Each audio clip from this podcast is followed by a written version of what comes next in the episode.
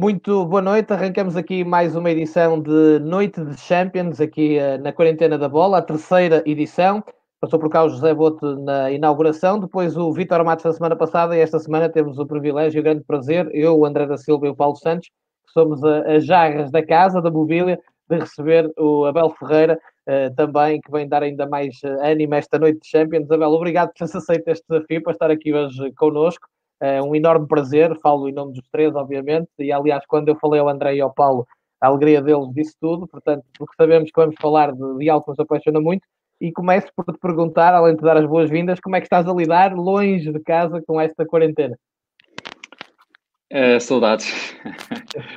uh, saudades de Portugal, saudades da minha família, saudades da minha terra, saudades dos meus pais, é, saudades acho que é o, é o, termo, o termo correto e muitas vezes nós falamos do nome, uh, mas de facto quando tu sentes a palavra dentro de ti tem outro, tem outro, tem outro significado, tem outro, tem outro poder. Mas gostaria de cumprimentar o André, o Paulo, uh, tenho seguido, vocês sabem, tenho seguido muitos dos vossos programas, uh, o Rémulo, parabéns porque de facto tu és dos que promoves o futebol positivo e logicamente também o o Dr. Emanuel Calçada, porque de facto vocês têm feito muito pelo futebol de forma positiva e, se, e a verdade é esta: se muitos dos treinadores portugueses chegam onde chegam, é por pessoas como tu e como ele que têm a oportunidade de criar estes eventos, porque esta partilha é depois que faz em nós gerar o, o conhecimento e os treinadores portugueses nisso são, são livros abertos, é assim que nós aprendemos, é não nos fecharmos dentro de nós, mas partilhar e depois cada um uh, fazer o seu e construir o seu, o seu conhecimento e o seu caminho. Portanto, obrigado. obrigado. Obrigado eu, Abel, e um abraço ao Emanuel Calçada, que nos está a seguir também, e à, à, família da Quest. Aliás, pode acompanhar esta conversa também através da Quest Sport Solutions, e para mim é um privilégio, um prazer. Faço parte da família. Primeiro fui formando, depois passei a ser formador também na parte da direção desportiva que é apaixona. E uh, as palavras do Abel em relação ao Emanuel são totalmente certas. André e Paulo, vamos ter aqui o nosso primeiro momento que não lhe vou chamar o momento de puxar o saco, mas é para a vossa opinião, até porque o privilégio é nosso, uh, de ter o Abel connosco. Uh, Paulo, obviamente, um, e estamos a falar dele, está presente, mas temos que, que introduzir por aí um, um treinador que, que, para nós deixou marca e por isso foi tão, tão importante para nós tê-lo aqui hoje, pelo, pelo bom futebol que apresentou, pelo, pela positividade que o jogo das equipas do Abel foram apresentados. Já vamos falar com ele sobre ideias e sobre coisas que nós gostamos, em concreto de algumas. Eu mal lancei o tema do 6 que nos apaixona, já, já gerou aqui grandes e apaixonados debates, já lá vamos. Portanto, Paulo, dar-te primeiro a ti a palavra para, para arrancarmos depois para coisas concretas. Sem dúvida, é, é, já, já disseste, já, já agradeceste ao Abel, eu, eu, também o faço eh, em nome pessoal e, e, de nós todos, obviamente, porque é um privilégio e uma honra poder contar com ele aqui e falarmos de, de, daquilo que, que, ele, que ele sabe e, e daquilo que, que, nos, que nos apaixona a nós enquanto adeptos e, e de alguma maneira até eh, estudiosos deste, deste jogo. Um, é, é, o Abel, para mim, foi, foi alguém que marcou a diferença, um, não só do, do, ponto de vista um, futebolístico, uh, do futebol que, que, que, o Sporting Clube Braga apresentou, mas sobretudo também vertente e, e, a vertente de, de comunicador. Né? O Abel é, é um excelente comunicador e, e tivemos a oportunidade de, de ver isso um, em algumas uh, ocasiões, um, porque, porque muitas vezes um, os discursos são, são um bocadinho excessivamente formatados. E, e, e, até, e até por vezes algo, algo cinzentos é? no, no, nosso futebol, não é só no nosso, uh, de uma maneira geral, uh, mas falando do nosso, uh, há assim uns, uns certos repetem nas conferências de imprensa e, e, o Abel é daqueles treinadores que, que um, quando aparecia numa conferência de imprensa procurava falar do jogo procurava explicar uh, como é que o, a sua equipa jogava, como é que a, a, sua equipa jogava concretamente naquele jogo em particular, face àquele adversário em particular, como é que as coisas acontecem. Isso por vezes não acontece e, portanto, por isso e também naturalmente pela qualidade uh, que, que, que, teve e que demonstrou uh, no, no, rendimento e bem espelhada no rendimento, quero parabenizá-lo e, e enviar-lhe aqui grandes saudações. Uh, sei que as coisas também não estão a correr uh, mal na, na, Grécia, não é? Uh, o último jogo foi uma, uma vitória frente ao, ao também ao Olympiacos, não é? De, do, do, Pedro Martins também. também. por acaso, pronto, vou, vou acompanhando. Uh, não obviamente com, com, a, com a, atenção uh, que, que, gostaria de ter. Uh, pronto, e agora não é? estamos neste, neste, neste interregno. Temos, temos esta Mas sorte é do, do interregno para termos tempo para estas conversas, porque se o campeonato estivesse a decorrer, obviamente nos faz falta.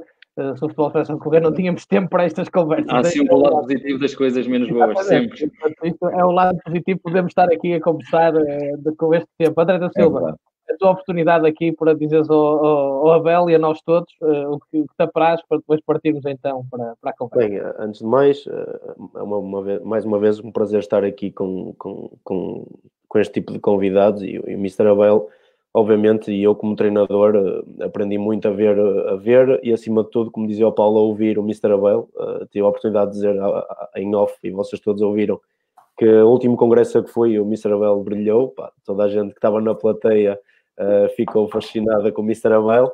Uh, e, e, acima de tudo, uma coisa que, que, que, que me marcou, e para, para, não estar a repetir tudo aquilo que o Paulo disse, porque concordo com tudo, uh, é, é, são dois pontos. A primeira é a capacidade de, de, manter os pés no chão. O que eu sinto muitas vezes é que alguns treinadores começam a ganhar, começam a, a preencher capas de jornais, começam a aproximar-se do pódio, competições europeias, etc., e esquecem-se daquilo que é o trabalho de base feito, feito nos outros escalões em Portugal, uh, daqueles que não, têm, que não têm revistas, que não têm jornais, etc. E o Mr. Abel nunca se esqueceu das dificuldades que passou a trabalhar com poucos jogadores, com, com menos diretores, com menos bolas, etc, etc. Manteve sempre um registro uh, igual, uh, tanto com o Braga aproximado do topo, como em primeiro com, na Grécia, como, como hoje, manteve sempre esse registro e podia ter feito como, como maior parte e, esquecer-se disso. Portanto, os meus parabéns. É muito, acredito que seja muito difícil não nos esquecermos disso.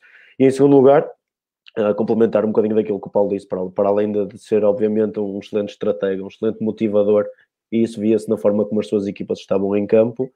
Uh, é um treinador que não se esconde de, de, falar no jogo, como, como todos parabenizamos o Mr. Bruno Lage e ultimamente o Mr. Sérgio Conceição também, mas são, são treinadores que não, que não se esquecem que não se escondem de falar do jogo e de justificar.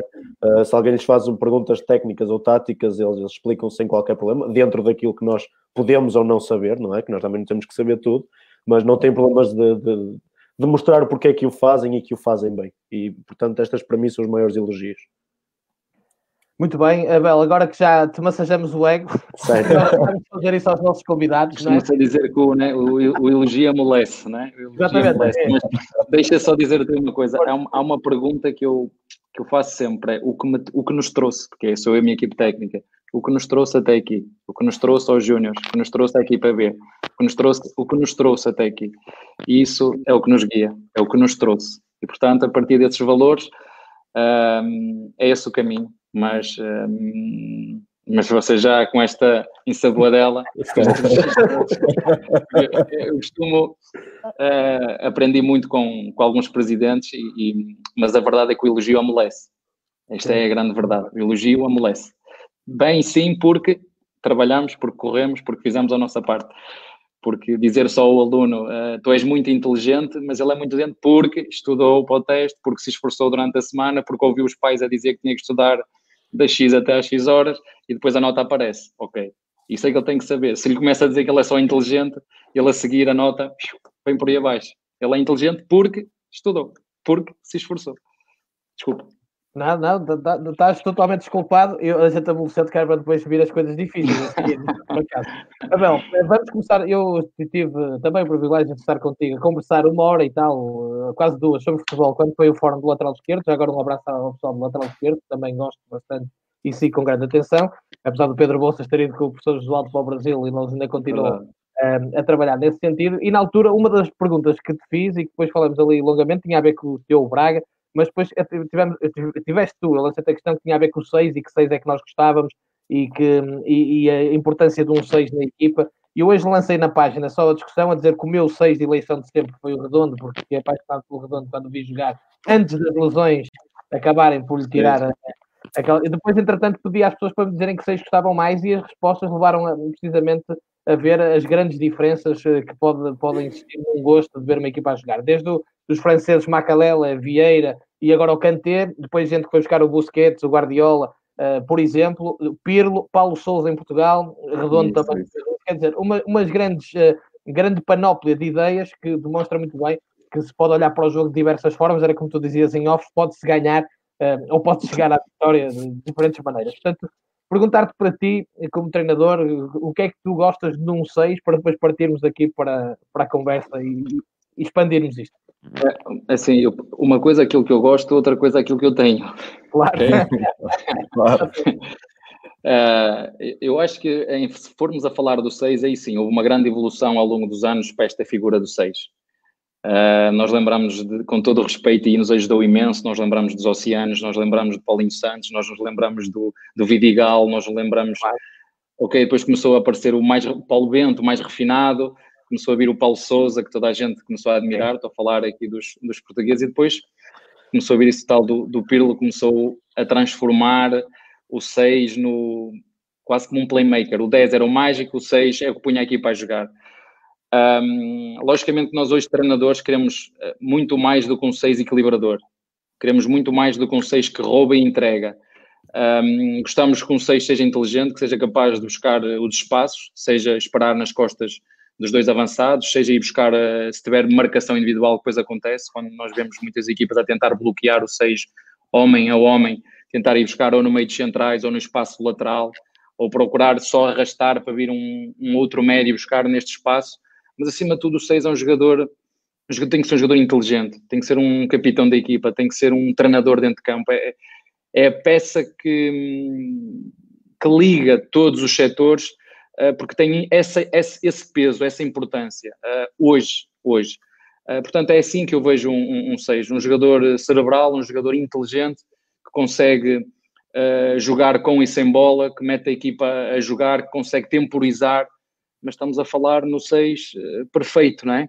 Quando não temos esse 6 perfeito, e eu, para ser sincero, eu nas minhas equipas só no primeiro ano enquanto treinador, que na formação de Sporting jogávamos em 4-3-3 com, com um 6 claro, um 6, um 6 e dois médios interiores, um, mas depois desse ano, mesmo na segunda liga, depois começamos a jogar com o Sporting na, na, na, na segunda liga, era um jogo muito mais direto e nós com o 6 só era difícil controlarmos as segundas bolas, na minha altura de, de segunda liga, e, e por, por jogar com, com dois pivôs, um deles era o Kikas e o, e o Alisson, dois jogadores, um dele por acaso um baixinho e outro com muita criatividade, dois jogadores com muita qualidade, um, mas para mim o 6 é, é, isso, é um jogador que, que pensa o jogo, que, que, que, joga muito sem bola e com bola, e como disse, a nossa referência é aquele jogador que, é capaz de jogar curto, entre linhas, acelera o jogo quando tem que acelerar, faz uh, diagonais curtas, diagonais longas, mas isso é o 6 perfeito, um, que nós agora nos habituamos mais a ver, uh, mas quando tu não, não o tens,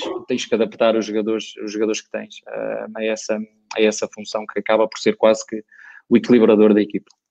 Oh, Bel, isso é independente da, do sistema que tu usas ou do modelo? Esse 6 que tu estavas a falar, ou, ou, pode também ter uma adaptação do tipo de 6? Obviamente, estamos aqui a falar se eu, se eu tivesse ao dispor.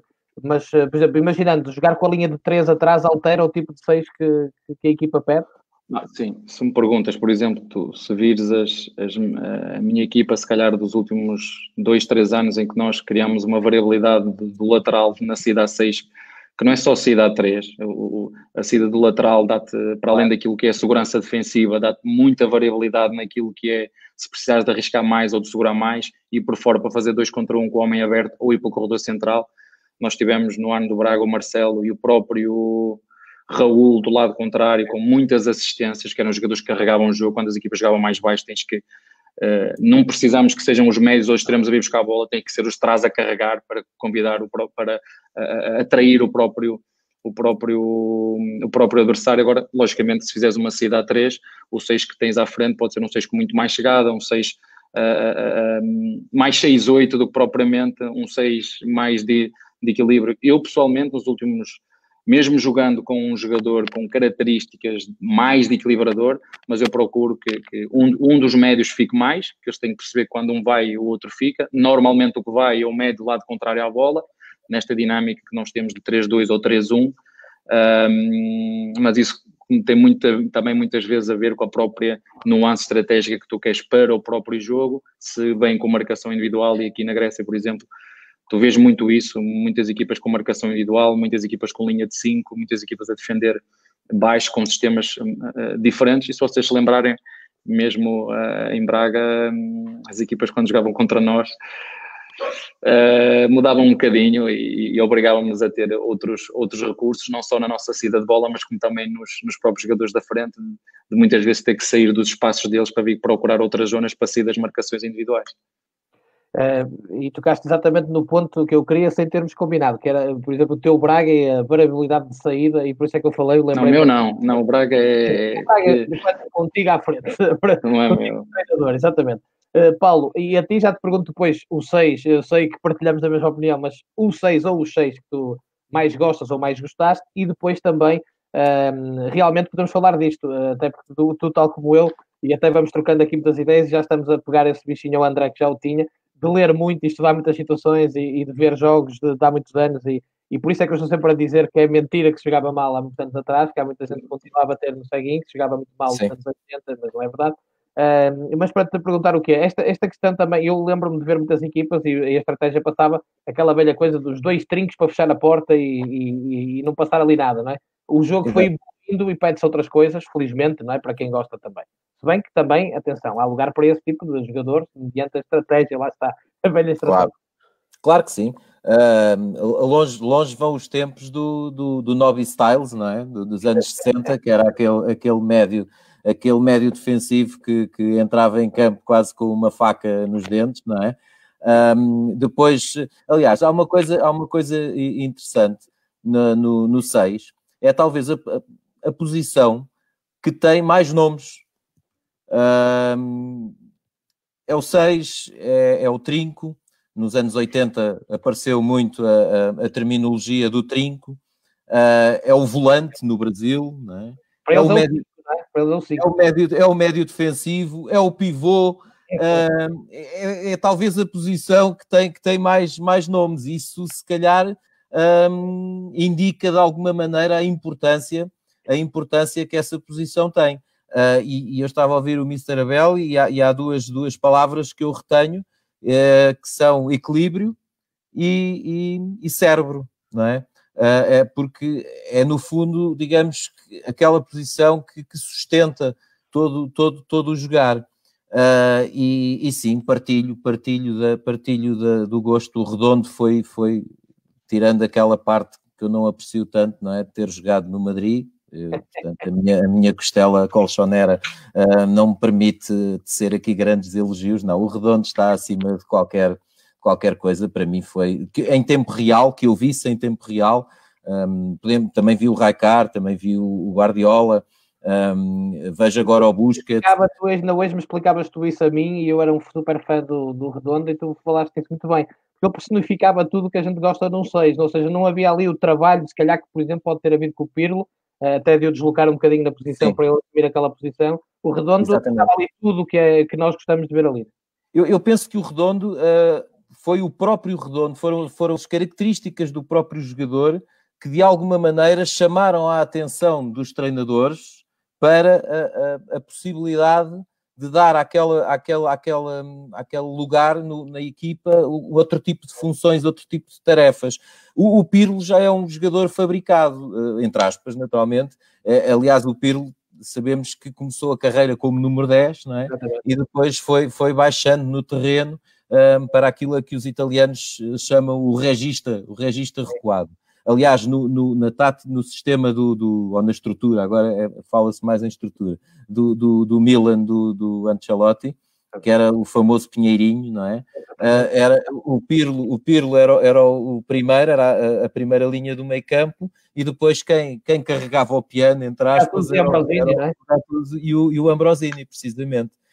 Um, e, portanto, eh, isto ao longo dos anos foi, foi uma, uma, uma, uma posição que, que evoluiu bastante e hoje em dia eh, é rara é a equipa que não tenha eh, um jogador que, que inicie, que, que participe na, na, primeira fase de construção, não é? E, e, um dos médios que recua, que venha buscar jogo.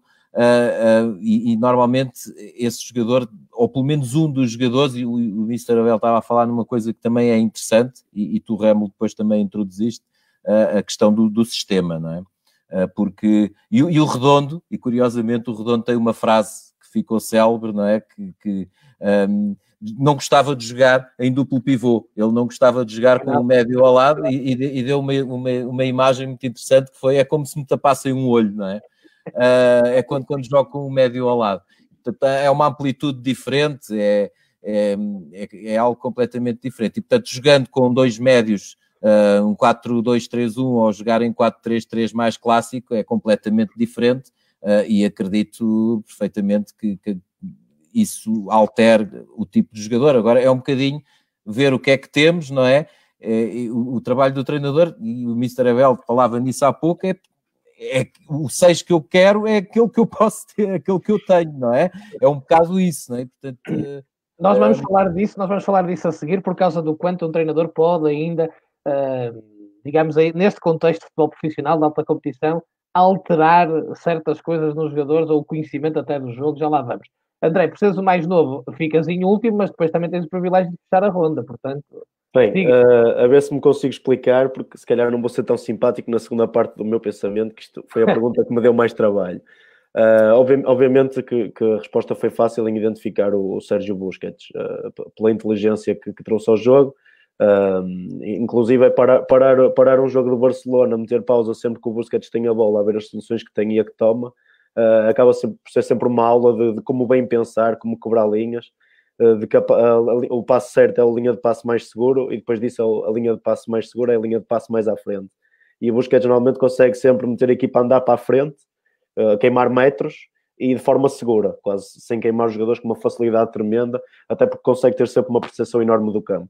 O que me levou ao segundo raciocínio, não é? Que, que é muito diferente, uh, e acho que penso que todos concordamos jogar, jogar sozinho ou jogar com um colega ao lado, Uh, toda a gente consegue identificar, uh, por exemplo, um bom médio defensivo ou boas características de médio defensivo nas equipas do Mr. Jorge Jesus, como o Matic, ou o Rabi Garcia, ou, ou algo assim do género, uh, ou William, mas depois jogam em dois, jogam a dois, não é?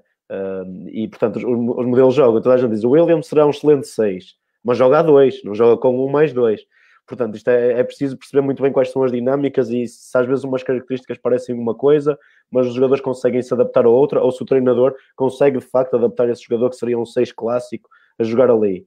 Uh, a parte menos romântica do, do meu raciocínio é que depois lembrei-me de mais dois nomes. O primeiro seria Makelele uh, e, e, uh, e, um que ainda não foi falado aqui, e portanto deve ser eu que estou a ver mal, que é o Mikel Essia dos anos do, do José Mourinho no, no Chelsea acaba por ser um jogador que, que, me marca a mim sobre a leitura daquilo que é o médio defensivo, mais todo o terreno, porque obviamente que o meu nível não tem nada a ver com, com o, o, nível a que trabalha o Mr. Abel Ferreira e outras pessoas têm passado por aqui, mas não há vergonha nenhuma em dizer que já olhei para médios defensivos meus e lhes disse, pá, só sais daqui a fazer um bom jogo quando toda a gente estiver farta de te ver a mandar gente ao chão, a correr metros e a limpar a casa, e não és, não és um rapazinho de boas festas, mas para aqui vais dominar aquela área toda, de um lado ao outro, é feio, talvez seja tão feio, mas, mas acho que são, são médios defensivos ou trincos ou o André, é por isso que o Paulo está aqui a dizer que antigamente se apelidava ao 6 disto que ele diz aqui, é? Eu não vou está lá escrito. Porque, porque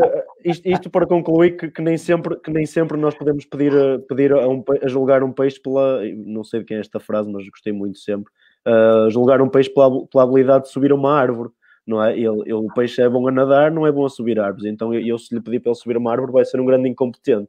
Uh, mas a nadar é muito competente e isso traz muito à equipa. Uh, e, obviamente, e, e, passando já para, creio que o que vais falar a seguir, a, a linha A3. Uh, se jogarmos numa linha A3, que pessoalmente é aquilo que mais gosto, acaba por ser um bocado indiferente se este 6 vem pegar tão em baixo, porque eu já lá tenho alguém preparado para, para sair a jogar e então altero as minhas rotinas e se calhar muda a forma de trabalhar do, do meu do meu jogador que teria características para meio defensivo ou para vir pegar o jogo atrás, mas que já parte mais à frente porque já há uma linha 3 predisposta a isto. Portanto, creio que mais uma vez esse 6 será tão valorizado e tão bom quão, quão bom para ele for o modelo de jogo que lhe estamos a dar. Bel, uh, tens aqui já algumas questões interessantes, uh, pegando nisto que estamos aqui a falar, o grande Dana Reis, que vai estar connosco no próximo domingo a falar de scouting, uh, pergunta-te aqui qual destes escolherias, ou outro, para a tua equipa e que indicadores de rendimento em momento ofensivo e defensivo das transições esperavas deles? Kanté, Busquets ou Pogba? Obviamente pode escolher outros, mas pedindo aqui uh, os indicadores que... Então, eu vou, eu vou dizer aquilo que eu precisava agora para a minha equipa. Posso precisar no futuro. Claro. Um Pogba porquê? Porque quero um jogador que me transporte jogo, quero um jogador que me carregue muitas vezes a bola. Uh, era aquilo que eu precisava. Por isso é que estes dois jogadores têm que complementar. Vocês estavam a falar do, do, do Jesus, tinha o Adrian e tinha o, o, o William. Né? E este, este muitas vezes é que é, que é o segredo de escolher uma boa dupla. A dupla dos dois médios que tu queres ver, ver à tua frente. E, quer dizer, o, o Pogba me daria neste momento era isto, era além daquilo que é a qualidade dele de chegada às zonas de finalização sem bola, a capacidade que ele tem, e estamos a falar só no momento ofensivo, e, e tenho que vos dizer isto, nós andamos uh, uh, embebidos em ofensivo, ofensivo, e o jogo não se, não se, não é só ofensivo, ok? As equipas jogam bem, mas jogam bem também sem bola. Mas, por outro lado, o Busquets, se eu precisasse de um 6 mais equilibrador, um 6 que me disse uh, que tem chegada, que te quebra linhas, uh, que te entende um passo curto, um passo longo, que te acelera o jogo no momento certo, uh, que joga muito bem também sem bola, porque às vezes o 6 sem tocar na bola está a fazer o que tu queres, está-te a fechar um espaço, está a fazer uma cobertura, está-te a dar uma linha de passe, muitas vezes só para atrair abre espaço dentro. Um, mas isso são posições que requer, acima de tudo, muita inteligência de jogo. Quando falamos em perceber o jogo, se há jogadores que não têm que perceber tanto o jogo, se calhar os jogadores jogam por corredores, são jogadores que, agora estes jogadores que jogam no centro do jogo, que jogam no meio do trânsito, têm que ser jogadores para além de muita habilidade, têm que ser muito inteligentes, têm que, têm que estar constantemente a rodar pescoço, a ver, a ver onde é que está a próxima linha de passe, porque se houve coisa que o futebol evoluiu, foi na velocidade. Portanto, se o futebol evoluiu na velocidade, eu vou ter menos tempo e menos espaço. Porque muitas vezes o treinador vai analisar uma equipa, pega no comando, para, espaço, está aqui, para, mas este espaço que nós mostramos aos jogadores, este espaço tem um determinado tempo que abre e fecha. Este espaço, quando eu paro a imagem e mostro ao jogador, ele está a olhar para aquela imagem, ele está a identificar o espaço, mas este espaço no jogo abre e fecha. Tanto entre linhas como em largura. Eu se levar a, bola a um lado e parar o, o, comando e explicar aos meus jogadores, estão a ver, o espaço está do outro lado. Eles veem, é realmente, olha para aquilo, está tudo aberto. Mas eu tenho um determinado tempo para chegar àquele espaço. Se eu demorar tempo, esse espaço vai se, vai -se fechar. E hoje em dia uh, uh, um, tem muito também a ver, a, ver, um, a ver com isso. Eu perdi-me aqui um bocadinho no meu raciocínio do tempo e do espaço para falar da. Ele perguntou-te aqui o Nana Reis, pronto, quem é que escolhias desse tipo ah, aqui? Do, do, do, São dois jogadores Pogba. que se complementavam perfeitamente. Pogba é. e, e Busquets era uma dupla que encaixava bem nas, na forma de jogar das minhas, das minhas equipas. Perfeito. Uh, também tens o António João Torres que pergunta quem é que para ti tem mais influência na primeira fase de construção? Para ti, o 6 ou o guarda-redes? E qual davas primazia na hora de contratar? Isso é uma, é uma, é uma, é uma luta, né? Eh, há treinadores que conseguem escolher um, dois, três, quatro guarda-redes no jogo e troca e troca. Eu não quero este, e vou buscar o outro, e não gostei do outro, e vou buscar mais outro. Um, primeiro tu tens que eu acho que é uma, uma, uma, das, uma das características que tu tens que fazer, tens que conhecer bem os teus jogadores.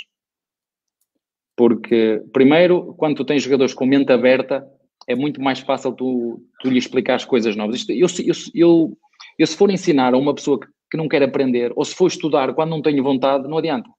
Não adianta. E, portanto, às vezes há que haver aqui uma flexibilidade para perceber o que é que nós temos e o que é que nós não temos. Se me perguntas, na primeira fase de construção, o nosso guarda-redes é importante? Claro que é importante. Pode ser o jogador, o, o jogador que nos dê a, a, superioridade numérica, pode ser o jogador que nos dê uma variação, pode ser o jogador que nos dê uma linha de passe extra, assim como o 6. Agora eu tenho que olhar para aquilo que tenho e perceber até que ponto é que eu quero ser radical de obrigar os meus jogadores a curto, curto, curto, curto, curto. Eu costumo dizer, eh, eh, eu vou falar só na organização ofensiva, só.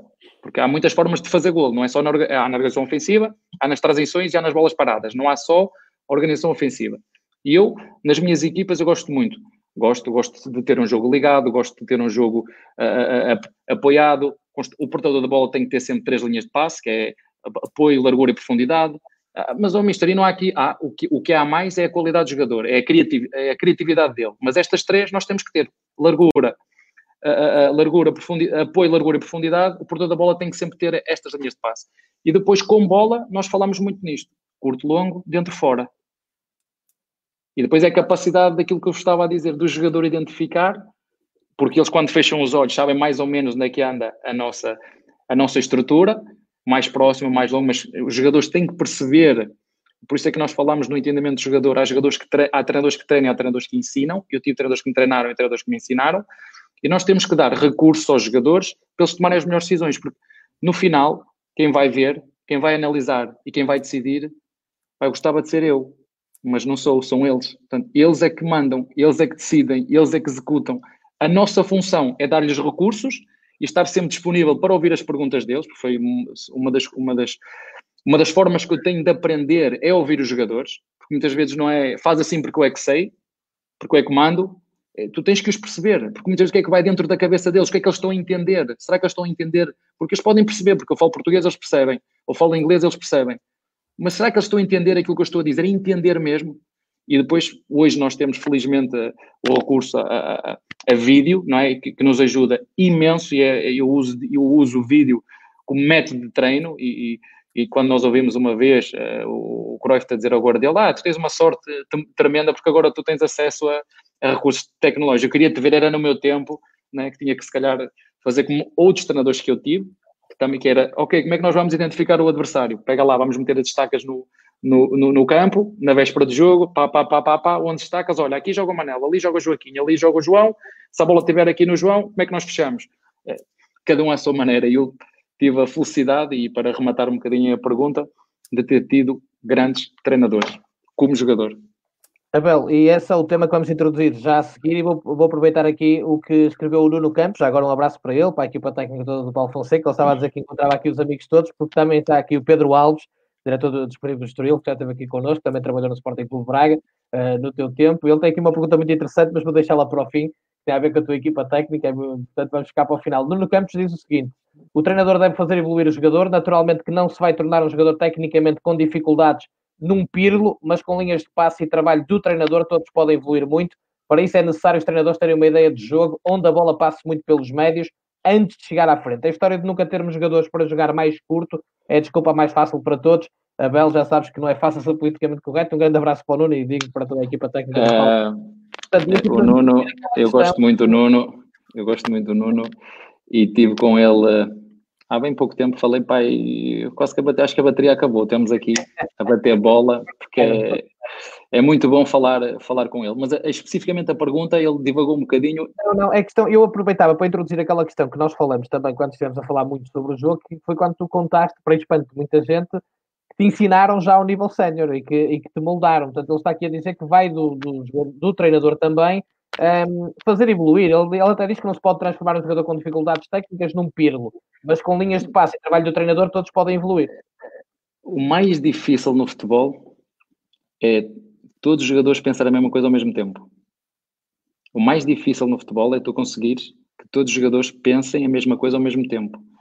E o que vai potenciar isso é a tua ideia de jogo, são os comportamentos que tu queres ver na tua equipa. E, e para mim, não, para mim, o bom treinador para mim, o bom treinador, eu posso gostar mais do Guardiola, ou gostar mais do, do Simeone, ou gostar mais do Klopp, ou o que for. É o treinador que passa a sua ideia aos jogadores e tu a vês refletida no campo. Para mim, esse é um bom treinador. É o treinador que consegue que o jogo seja mais consciente e menos inconsciente. E o que o Nuno está a querer dizer, quando tu jogas da maneira que ele, porque eu também me revejo na forma dele jogar, é um jogo mais consciente, porque os jogadores sabem, não é um jogo aleatório, não é um jogo que depende só da criatividade dos jogadores. É um jogo consciente em que os jogadores percebem e sabem aquilo que estão a fazer. Pode naquele jogo correr mal, pode não ganhar o jogo, mas eles sabem aquilo que estão, aquilo que eles estão a fazer. Uh, ah, um, mas uh, respondendo à tua pergunta, eu falo por experiência própria. Exatamente. Um, contar? Porque os, os, o, o, para já o jogador é muito individualista. O jogador, numa primeira fase, uh, uh, olha mais para o rendimento individual. Como é que eu jogo? Se eu joguei, se eu não se estive bem, se não estive bem. E a verdade é que na minha carreira enquanto treinador, eu tive, já vos disse, tive treinadores que me treinaram, quer dizer, pressiona, joga longo, uh, e tive outros que me disseram como é que vamos pressionar, como é que vamos jogar longo, como é que vamos sair e porquê. E foi nesta, quando começámos a perceber os porquês, quando eu tive um treinador que começou a fazer perguntas, começou a fazer perguntas, eh, eh, e o Castanheiro, não sei se ele está aí ou não, um, deve estar aí. Eh, a partir daí o jogo para mim começou, eu comecei a ver outra coisa, comecei a ver outro mundo. Eu disse, o que é que é isto? Eu comecei, isto abriu-se um, abriu-se uma porta. E eu comecei a partir, a partir do momento que o treinador começou a dar liberdade para nós falarmos, e eu lembro-me na altura, esse treinador pôs o Castanheira a dar uma palestra antes de um jogo importantíssimo. Uh, eu posso ser, foi em Braga contra o, contra o Benfica, foi Josualdo Ferreira. Um, eu apanhei os dois ao mesmo tempo. Josualdo Ferreira e Jesus apanhei os dois ao mesmo tempo. Um sem tecnologias e outro já com as tecnologias. Eu só em 2005, acho eu, se não estou enganado, é, começou, é que nós começámos a ver as primeiras imagens de televisão em que o Josualdo mostrava as imagens e depois faltavam jogadores nas imagens porque o ângulo era fechado. Ele, quando nos corrigia, falta aqui um jogador. Ele não estava lá porque não era aquele ângulo aberto. Quem é que falta aqui? E, aí é o lateral. E é o médio. Era assim que ele perguntava aos jogadores. Ele corrigia os jogadores com perguntas. Não era com respostas, com soluções. Ainda hoje, vocês, seguramente muitos de vocês tiveram a oportunidade de assistir a, a aulas que ele deu no, no, no, can, no Canal 11 e, e foi a partir daí que o mundo se abriu para mim. Foi, foi do futebol. Foi a partir dali, foi em Braga 2005 comecei a tirar os cursos de treinador porque queria, se eu achar, comecei a perceber, pá, se eu for, se eu perceber melhor o que é que o treinador quer, talvez eu me vá tornar melhor jogador. E tenho a certeza absoluta que os dois níveis de treinador que eu tirei em Braga me ajudaram, mas foi um, um dos treinadores, depois a seguir apanhei o Paulo Bento, também era um treinador que utilizava muito o feedback interrogativo, não era faz, era porquê é que tens que fazer isto? Uh, porquê é que fizeste aqui? E tu tinhas que responder, né? eu obrigava-te a pensar. Um, e Jesus também tinha uma muito gira, nós fazíamos perguntas e ele dizia sempre: o jogo é que dita. Muitas perguntas, tu, oh mister, mas aqui o jogo é que dita, pá. E tu ias para casa: o que é que o jogo é que dita? Não estou a perceber, mas é preciso fazer o. Porque não tem, muitas vezes, nesse tempo, tu não tinhas acesso aos recursos tecnológicos que em 2005, a partir daí, e eu acho que o professor deve ter sido na altura um dos inovadores, e nós começámos a ver o nosso desempenho e o adversário em, em vídeo, e a partir daí houve de facto é, é muito mais fácil tu explicares a um jogador, porque o jogador tem, tem uma coisa, não, se tu vais discutir com um jogador eh, acerca de um posicionamento ou de um passe, ele vai dizer, não, mister, não era assim, mister, mister, não estava ali, mister, eu estava do outro. É mais fácil tu, se queres falar com ele, anda cá, um braço por cima, não é? Tocas, sentamos, antes dele falar, mostras as imagens e depois metes-o a falar e ele vai dizer, pois é, realmente tinha razão. Não, não, não quero é que tu percebas. Ok, mister, enfim, e, e, a partir daí o, o entendimento do jogo, para mim, uh, teve um, um, uma evolução tremenda. Por isso é que eu, quando falamos de se os jogadores chegam muitas vezes ou não às equipas séniores com, com este conhecimento do jogo, um, menos de metade não chega. Uh, nem com os fundamentos. E é isso que aqui há dias também eu vi aqui um programa sobre formação. Eu adoro formação, adoro formação. Uh, vou acabar na formação, adoro formação, adoro, já eu quando vejo vi, uh, um, e para mim na formação o que deviam treinar primeiro são os fundamentos, é o básico. Eu não posso ler sem primeiro aprender, aprender o abecedário, aí eu, e nós hoje queremos que, que os jogadores comecem a ler logo.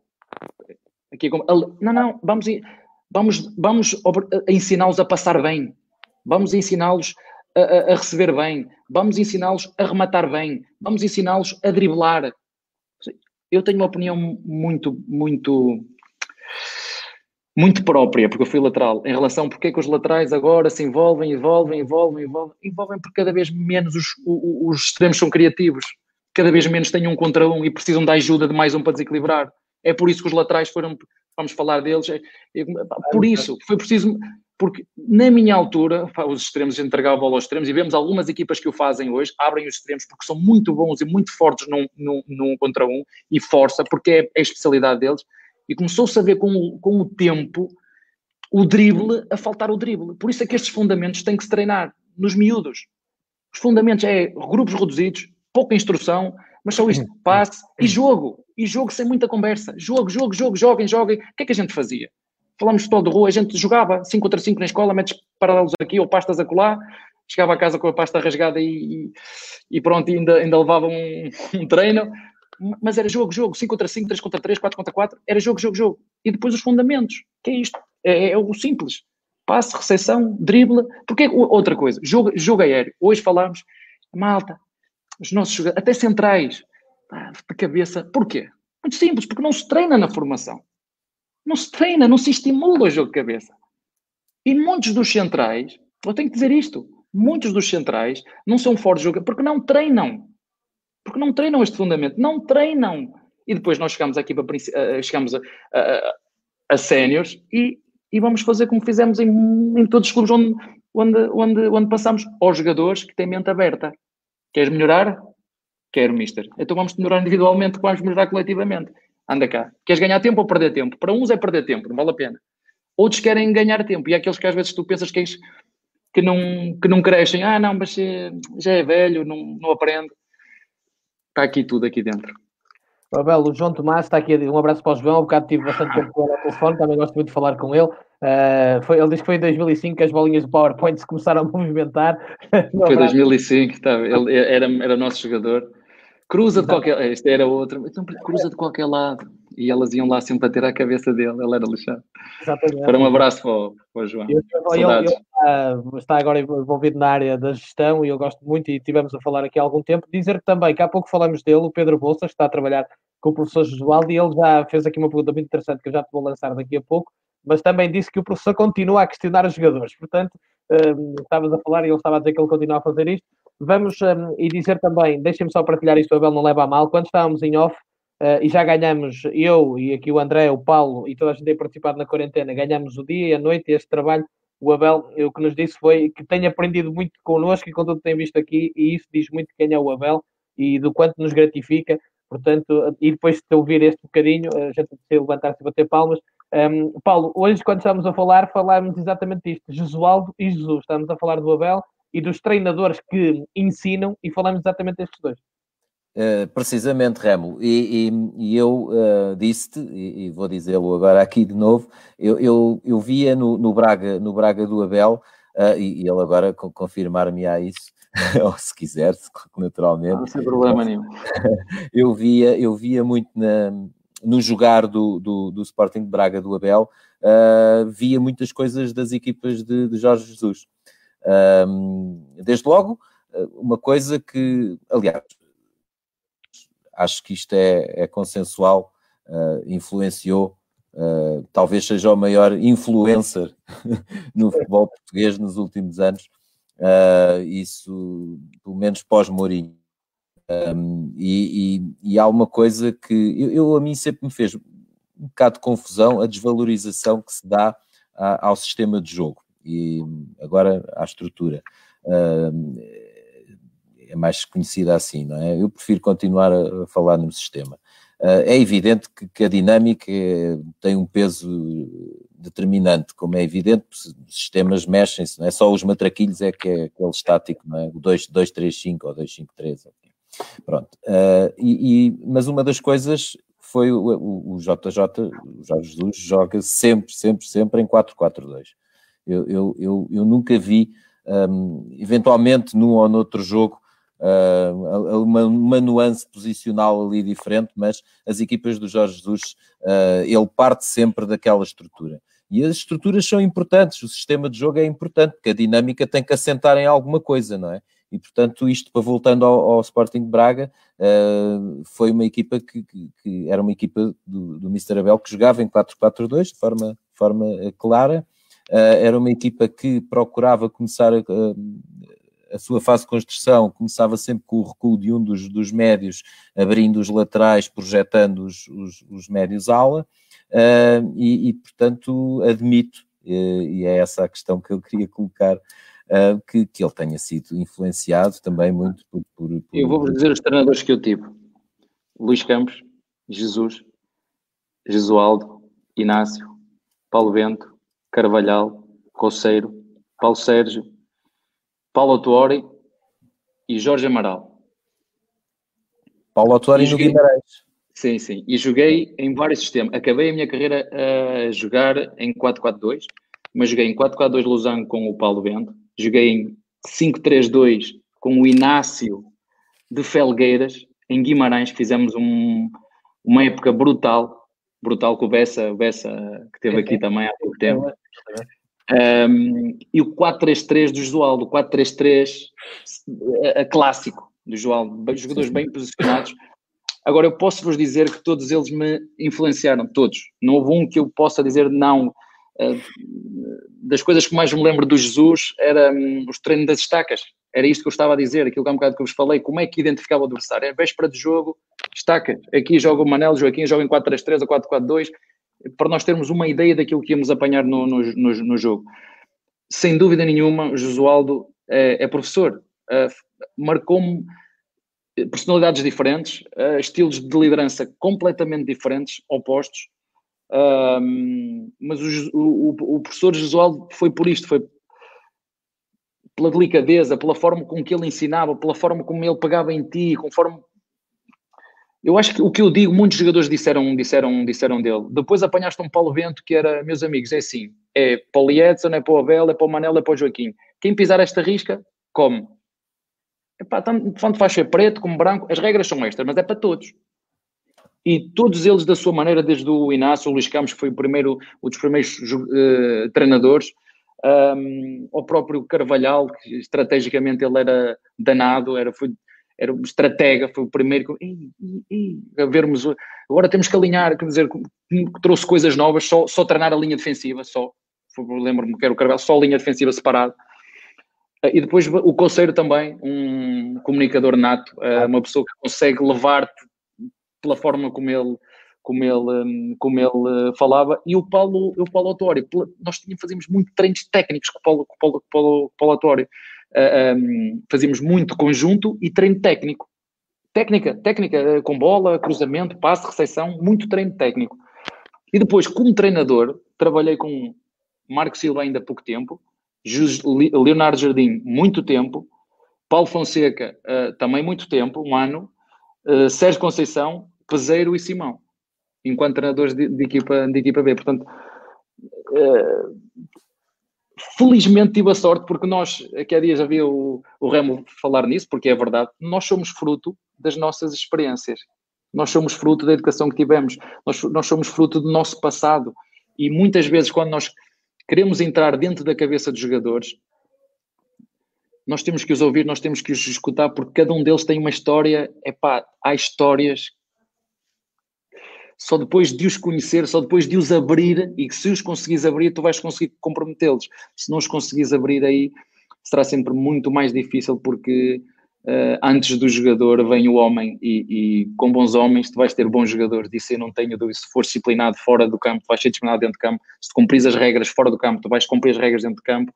E, e eu acredito muito nisso, não só desde a formação, porque eu, eu tive também mais ou menos a sorte de formar-me eu tenho que dizer isto, na, na, na, velha escola do Sporting, do professor Mil Homens, do João Paulo, um, e, e, e, fazíamos reuniões técnicas uh, semanais, um, fazíamos, eu tinha o conhecimento que se passava na equipa B, fazíamos reuniões com as psicólogas, um, é preciso ter, neste processo, as pessoas que atravessam pelo caminho ajudaram muito, muito, muito, muito, e, e o meu crescimento é fruto também dessas mesmas experiências e, logicamente, que esses treinadores que falei aqui, todos eles, aprendi com eles, acredito que aprendi e, e nas conversas que fomos tendo, uh, uh, umas aprendi, outras passei, mas cada um deles, e, e é verdade que, que, não posso referir só um, uh, é, uma, é uma personalidade, o, o, o, o, o, Mister, um, o Mister Jesus, porque ele consegue falar a linguagem dos jogadores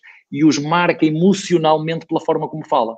Aquilo por muitas vezes, para quem está fora, é motivo de, de, algum, de alguma crítica, de alguma, não queria entrar, não queria dizer mais, mas dentro Sim. ele marca. A forma como, como ele te compara, sei lá, um, um, a brincar a um tronco, ou te, compara, ou te compara a um, um, uma, uma barra de ouro, não é? isso marca os jogadores. Não é? Ah, pá, estou a passar assim, vais jogar para onde? Vais jogar para o, como, pá, jogares assim, não, tu assim vais jogar no Barcelona. É, esta forma como ele fala, um, mas que os jogadores conseguem consegue conectar. Eu acho que é um, é um, é um skill muito forte que ele tem. É, um, é uma arma muito forte que ele tem. É a forma com que ele fala. E isso pode, só nesse bocadinho dá para explicar muito também, não só, mas também do sucesso que ele teve até no contexto do futebol brasileiro, Uh, André da Silva, tens aqui tanto sumo que agora cabe-te a ti espremer que laranjas queres, não é? Uh, antes de mais dizer que tive esta, esta conversa ainda hoje com, com outro amigo, uh, que, quem, que quem ironiza ou brinca de uma forma menos saudável com aquilo que o, que o Mr. Jorge Jesus faz, ou a forma como está, ou como se expressa, uh, é porque nunca esteve dentro de um balneário ou que nunca esteve num treino. esse é o primeiro ponto. São pessoas que nunca, nunca lidaram com aquela forma de comunicação, é que acham que isso não é natural.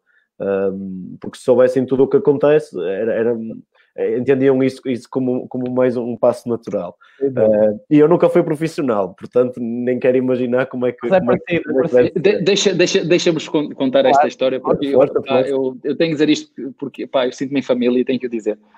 Uma vez fomos jogar, a, a, eu acho que Flávio Meirelles não está aqui, mas é o treinador do.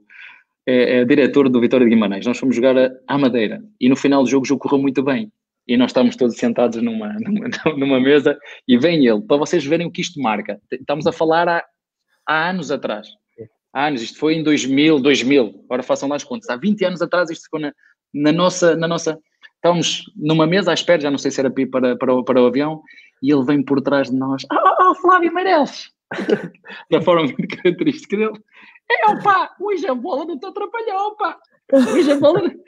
Esta forma dele lidar com os jogadores, como por exemplo dizer, oh meus amigos, a, a palestra 2 é muito simples. E com os adeptos da Vitória de Guimarães é quase como este paloca aqui. Meus amigos, isto é simples. Ou deixamos a pele em campo ou eles tiram-nos cá fora. Portanto, agora vocês, vocês decidam. E, e, e, é nesta, nesta forma, porque ele também foi jogador e ele, e ele consegue conectar os jogadores. Eu não vou estar a discutir na estratégia se é mais do que os outros, se não é, se tem os melhores jogadores, se não tem. Eh, não vou discutir isso. Ele tem esta conexão com os jogadores, ele consegue esta empatia, esta, esta forma dele falar, e é por isso que deve merecer o nosso respeito, porque uma coisa é a forma como ele fala, os erros que ele porventura dá, mas da forma como ele conecta a equipa, da forma como ele fala a equipa, os jogadores percebem clarinho como água, clarinho, clarinho, clarinho. André, por... e mais, desculpa. E, não, não, por amor de Deus. E, e mais vale. Tinha e mais, contar esta. E mais, e, bem, e, bem. e, e mais vale dizer as coisas.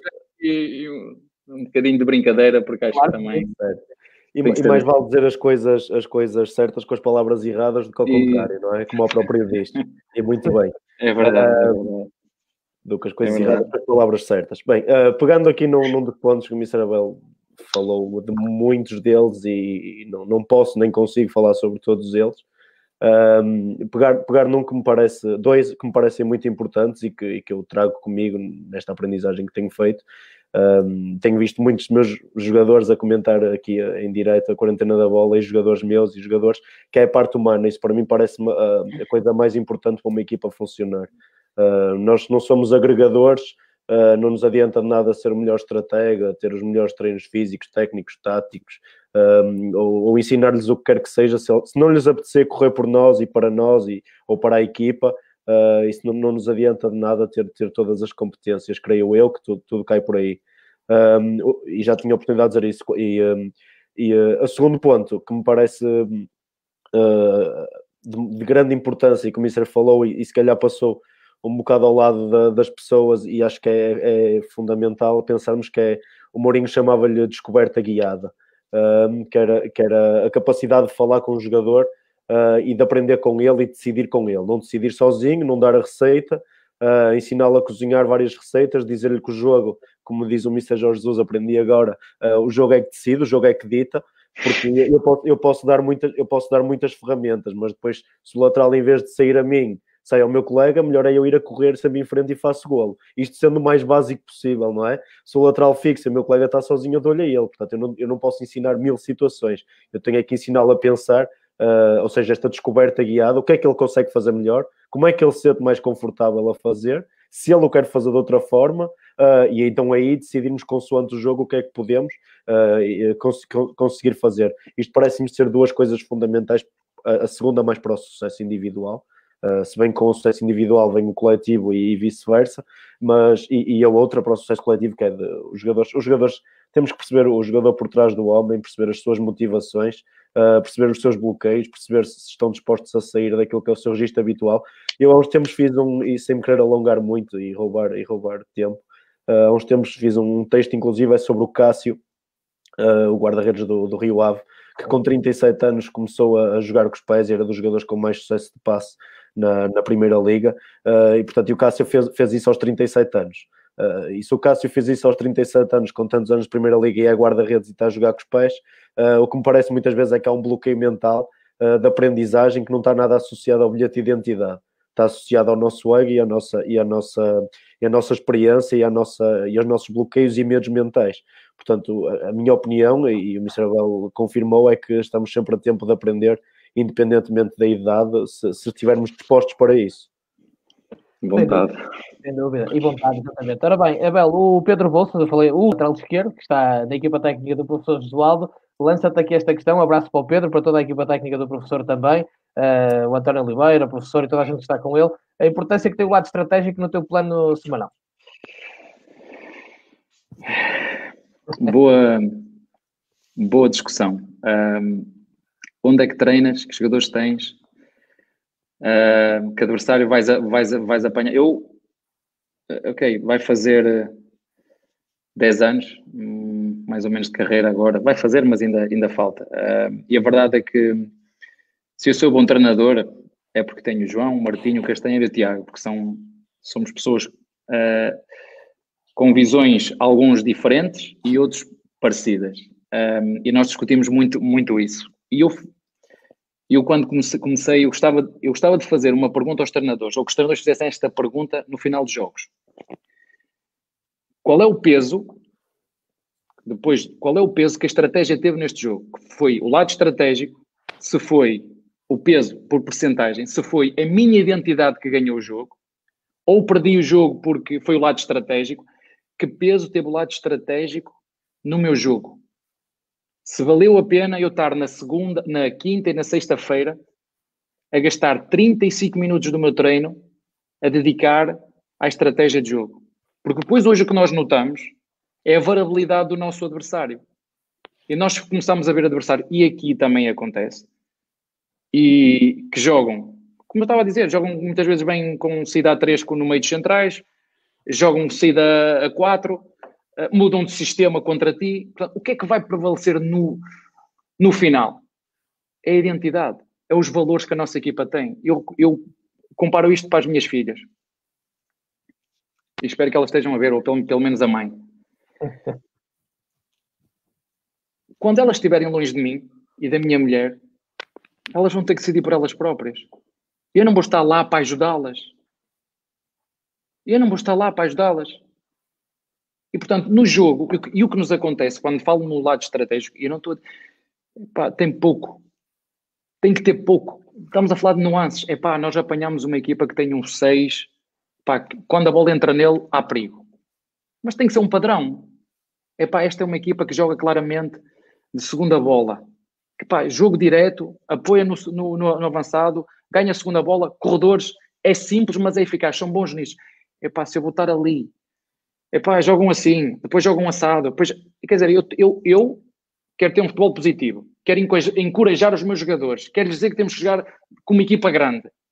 E depois, os feedbacks que lhe dou, epá, mas o adversário joga assim, mas espera aí, epá, isto é como um jogo de ténis, sou eu contra ele, é a minha competência contra a competência dele, é a minha identidade contra a identidade dele. Epá, e se depois aqui conseguir, epá, se calhar bloquear o lateral esquerdo dele, porque é muito forte, se conseguir bloquear o, epá, o, o avançado deles quando ganha as bolas ao segundo posto, epá, o guarda-redes, olha, tu sabes que 10 cruzamentos, 9 é para ele, hoje joga mais saída um bocadinho, porque é, tu podes ganhar a bola. O gajo mede 2 metros, o meu central mede 1,85m, em condições normais ele vai ganhar nesta nuance, porque tu depois te começas a ver e estás a dizer, pá, eu dediquei aqui 30 minutos do meu treino ao lado estratégico, estou a pôr alguns dos meus jogadores que danos colaterais vai ter isto a fazer de adversário, ok? Estou a pegar, estou a fazer uma equipa contra a outra e estou a pedir aos meus jogadores, pá, agora tu jogas aí, vamos jogar a equipa do outro lado, joga com uma linha de 5.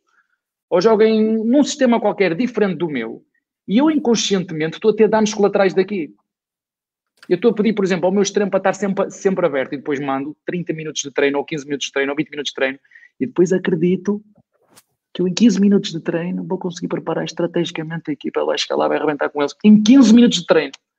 Epá, eu cada vez acredito mais na nossa identidade, na nossa forma de jogar, no nosso plano A, que dentro do plano A pode haver uma nuance de ter, em vez de ter 3-2 a sair, ter 3-1 e crescer um médio.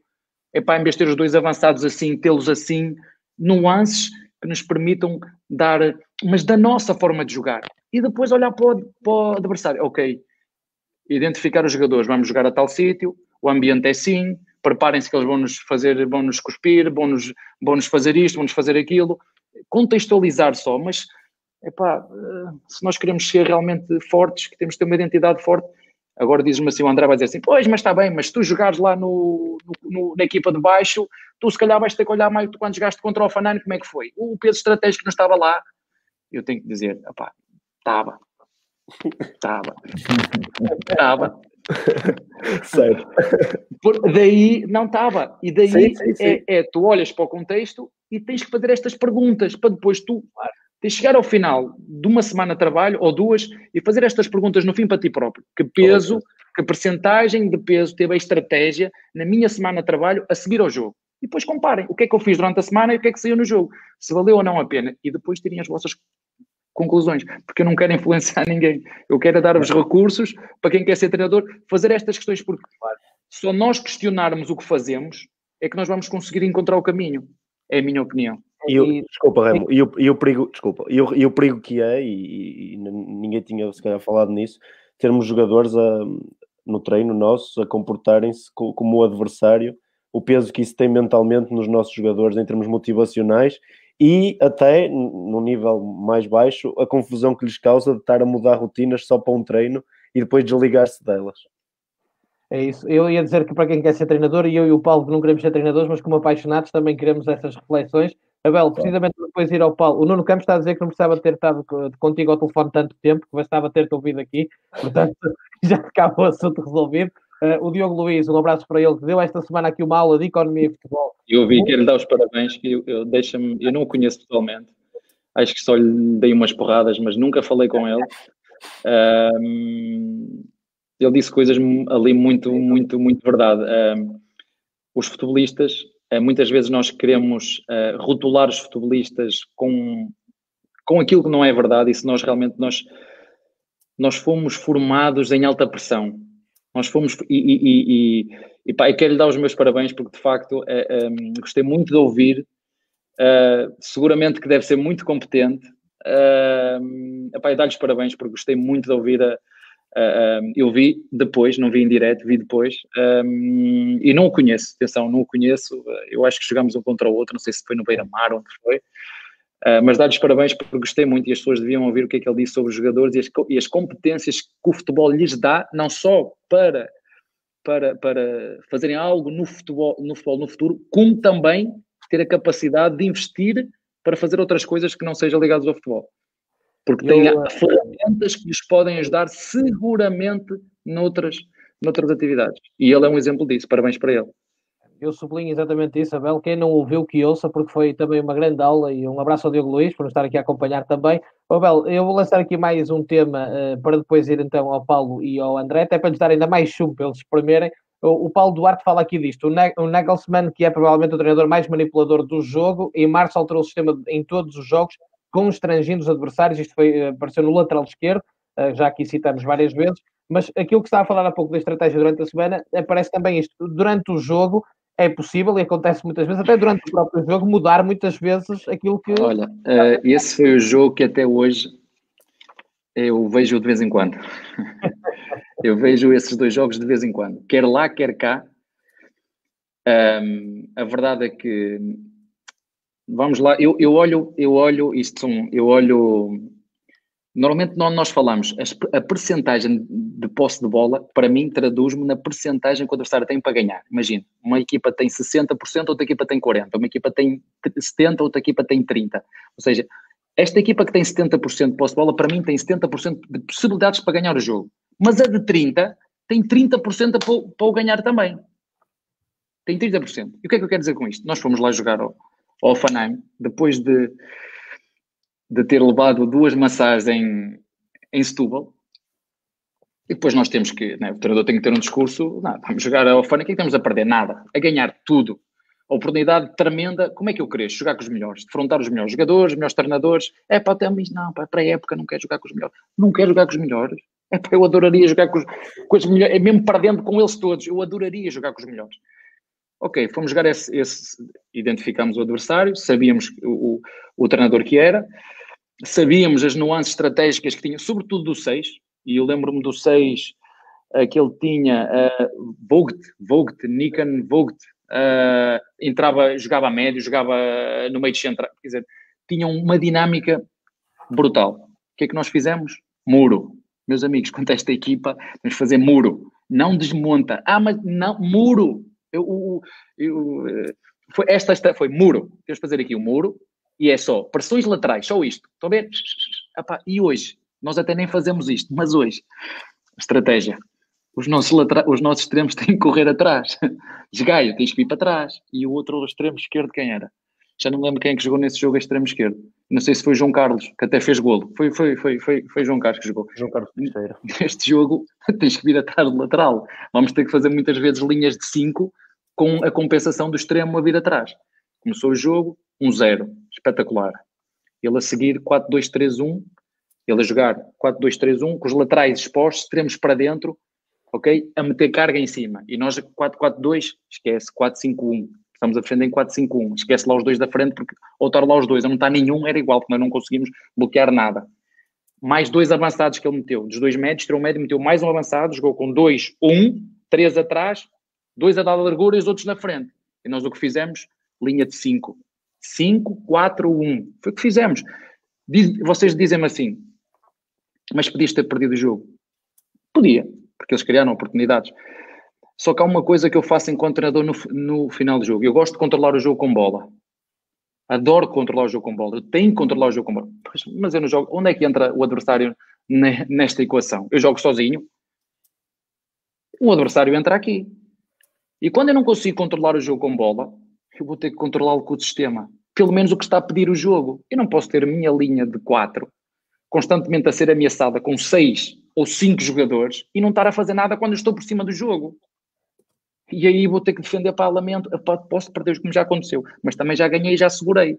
É, o que é que o jogo está a pedir? O que é que o jogo me está a pedir? É pá, está-me a pedir uma linha de 5, eu tenho que defender a largura. Então mete lá uma linha de 5 e vamos, vamos tentar, porque é o que está a pedir o jogo. E eu, a ganhar e a perder, só gosto de perder uma vez e ganhar. É o que é que o jogo está a pedir, e aí é quando tu te sentes realmente treinador, porque o resto são os jogadores que, que muitas vezes resolvem os jogos por ti. São os jogadores que te vendem, são os jogadores que, que, que, que te ajudam. Nestes momentos, como foi, por exemplo, o último jogo em casa com o Olympiacos, se vocês virem, expulso. Foi um jogador expulso. Uh, Pedro, dois atrás, laterais subidos, dois avançados, extremos para dentro, e eu ia estar a defender em 4-4-1, esqueçam lá isso. Esqueçam lá isso. 4-4-1 sempre com cruzamentos, esquece. 5. 5, 3, 1.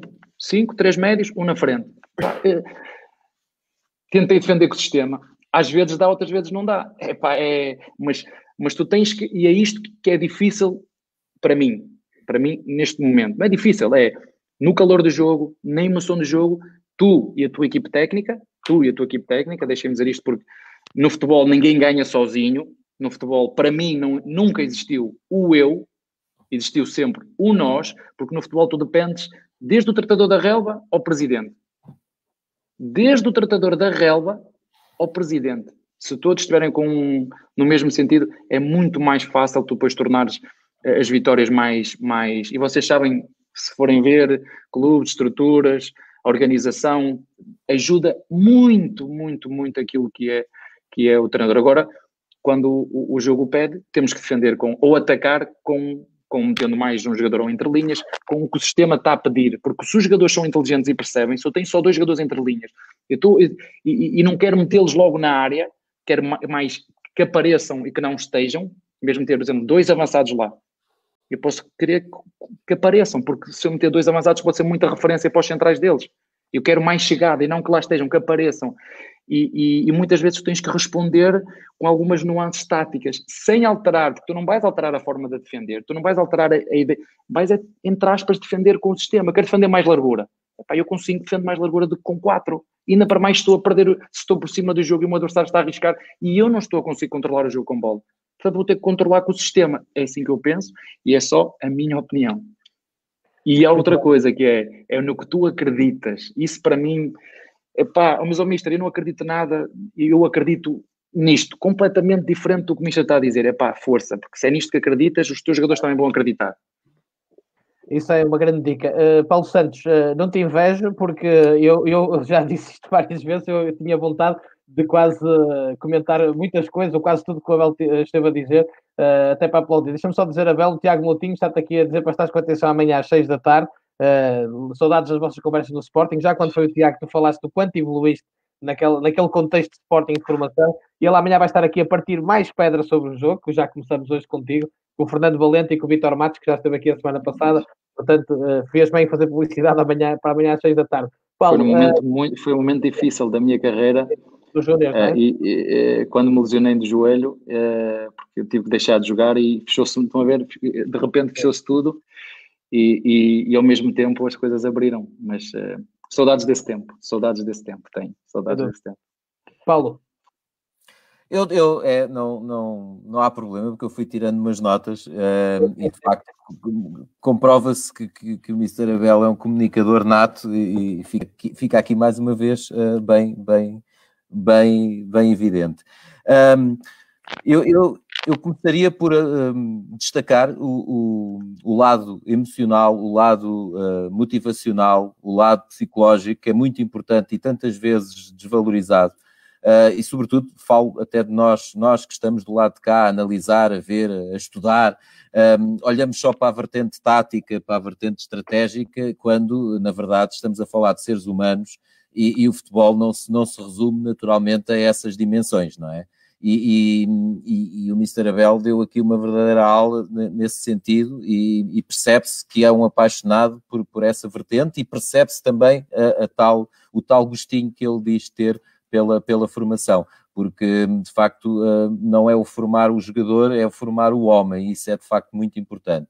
Depois, finalmente, finalmente, ouço um treinador de futebol a valorizar o sistema de jogo que é uma coisa que eu recorrentemente hum, vejo a ser desvalorizado. Ah, isso não interessa, são 433, isso são números de telefone e tal. Não, isso a dinâmica é que interessa, o modelo é que interessa. Claro que sim, claro que sim, mas o sistema é importante, é o ponto de partida, é de onde é, é, é a referência de onde, de onde se parte e onde se quer chegar, não é? Portanto, é evidente que é importante e, e, e, também uh, destaco, saliente essa, essa, todo esta, este, este discurso do, do Mr. Abel em torno da importância do sistema nesta vertente estratégica. E agora vou, vou, vamos voltar às outras semanas. Um, é evidente, é evidente que eu quando digo que gosto uma equipa com identidade, uma equipa com um modelo que, que, que, é facilmente identificável, obviamente que há jogos onde tem de haver uma nuance ou outra a ser alterada, portanto, nenhuma equipa joga sempre igual, não é? Da mesma forma, uh, com todos os adversários. É evidente que há sempre um lado do adversário que nós podemos explorar, ou, ou, ou, ou inversamente, um lado em que o adversário é um aspecto em que o adversário é muito forte e nós temos de, de nos precaver.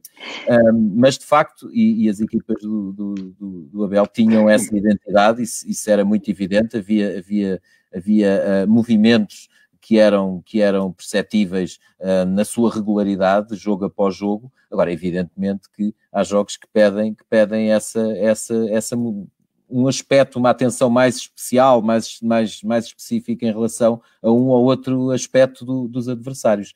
Mas, um, mas essencialmente o que eu destaco é, é, o lado, a importância do lado motivacional, do lado psicológico, da, do, do crescer com os jogadores, desse crescimento partilhado, desse crescimento uh, em parceria com os jogadores, dessa cooperação que é importante, que é uma equipa, uh, esse, esse um, valorizar uh, todos, o todo, não é?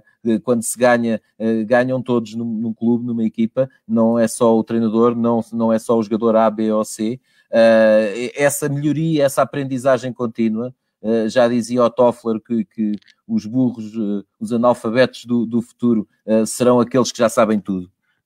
É? e portanto, isto, eu pelo menos quero sempre estar a aprender. No dia em que eu já não tiver nada a aprender, acho que já não ando cá a fazer nada. E portanto, destacar e salientar uh, tu, todos estes aspectos, a importância de, de, de todos estes aspectos no, no, no, neste jogo que tanto nos apaixona e que muitas vezes nós olhamos só para o lado tático, para o lado da estratégia, e não, o futebol não é só isso, naturalmente. André da Silva, antes de seguir, vamos para os laterais. Já muita gente tem que fazer perguntas com os laterais, já lá vamos. Passou uma hora a correr e é bom sinal. Uh, sem dúvida, deixem-me só dizer a toda a gente que está a colocar muitas perguntas concretas sobre o PAOC, o Sporting, o Sporting de Braga, uh, para pedir comparações ao Abel de treinadores e jogadores que estão no ativo. Obviamente, não é esse o nosso propósito hoje, até porque se ele respondesse a isso, está em família, mas amanhã estava nos jornais todos na Grécia e ia ser um problema tremendo e não é esse o nosso objetivo.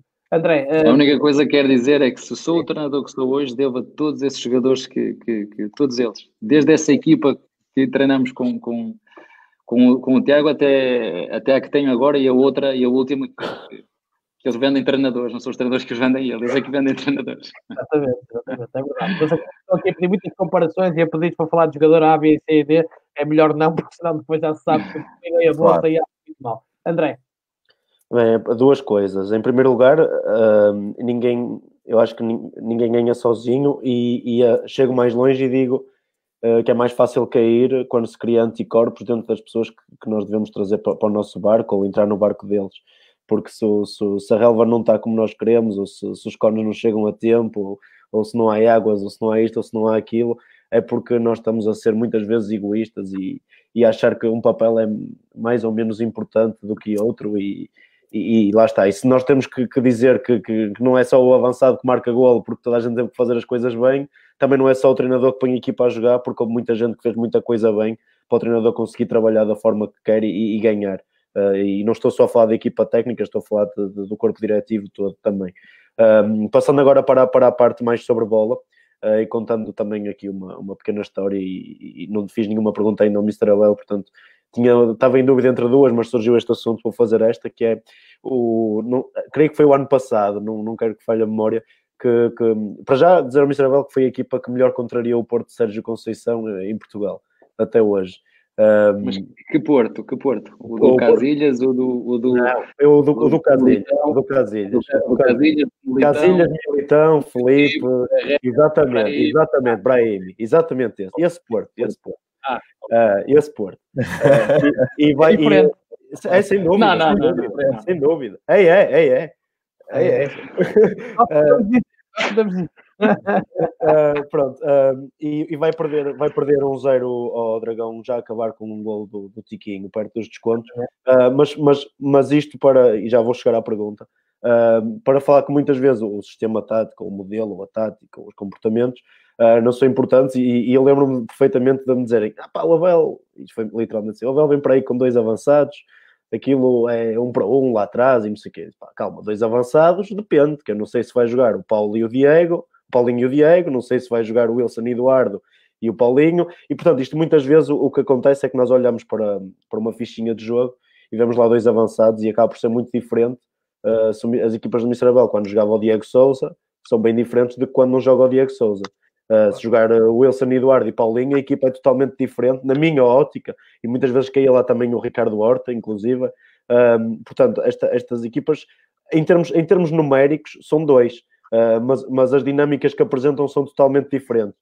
E eu creio que sejam estas pequenas nuances que eu acho interessantes um, e, e, interessantes de avaliar, porque podemos dizer, sim, Mr. Abel manteve, manteve a tática em termos numéricos igual mas os, os, comportamentos que a equipa apresentava eram totalmente diferentes e parabenizá-lo por, por, essa forma como foi dos jogos dos melhores jogos que vi nesse ano de, de, futebol ao vivo em Portugal. O Braga faz uma excelente exibição, o resultado não é todo merecido, mas também não é isso que importa aqui.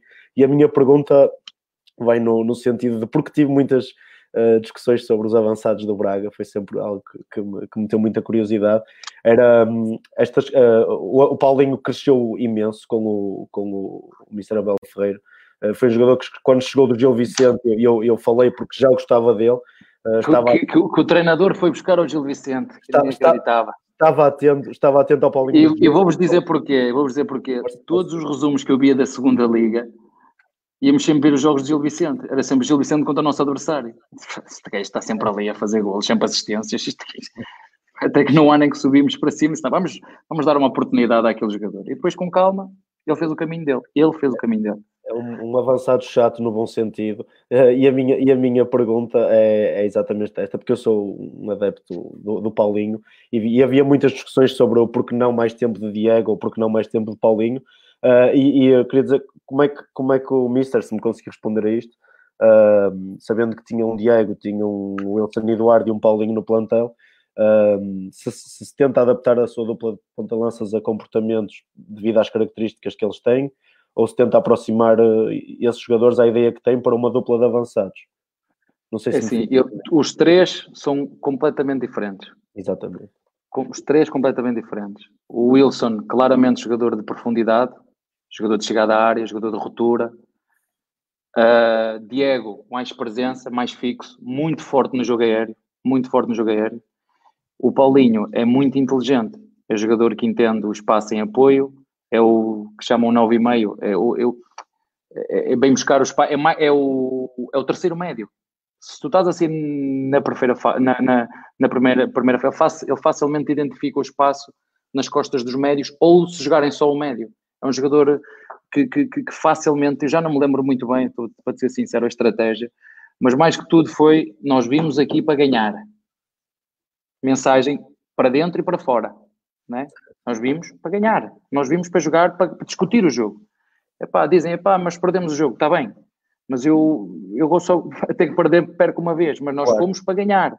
Perguntam-me, epá, se calhar eh, se jogasses, fosses lá, jogasses com um médio, mais um médio, e sem o Diego ou sem o Paulinho, se calhar íamos ter menos bola, se calhar íamos defender mais atrás, é sempre o se calhar. Claro. É, no final é sempre muito mais difícil decidir, mas a ideia, a ideia de jogar um é Paulinho mais, mais médio, mais 8, mais 10, com chegada na mesma, Diego mais referência, bolas paradas, cruzamentos, uh, ter outro tipo de presença na área que o, Wilson é jogador mais de transição, jogador mais móvel. E acaba por e... entrar a acabar o Wilson e Eduardo. Sai o Paulinho e entra o Wilson. Mas o Wilson entrou, acho eu, para extremo. Sim, sai o Ricardo Horta e entra o Wilson. Sim, sim, sim. A então, minha pergunta é até, porque me parecia mais fácil defender com o Paulinho, uh, que, que dá, permite defender mais. O, o mais dos avançados, o trabalho dos avançados da minha equipa é duro. É, é verdade. Duro, é, é duro. É Era duro. Mas, eu, mas eu também chego e a eles é muito simples, meus amigos. Também digo isto a vocês. Eu jogo com os dois. Eu jogo com os dois. Se defensivamente cumprirmos com o que é pedido, jogamos com os dois. Se não, um sai fora. Simples. Era aí que eu queria chegar. Ah, não, simples, simples.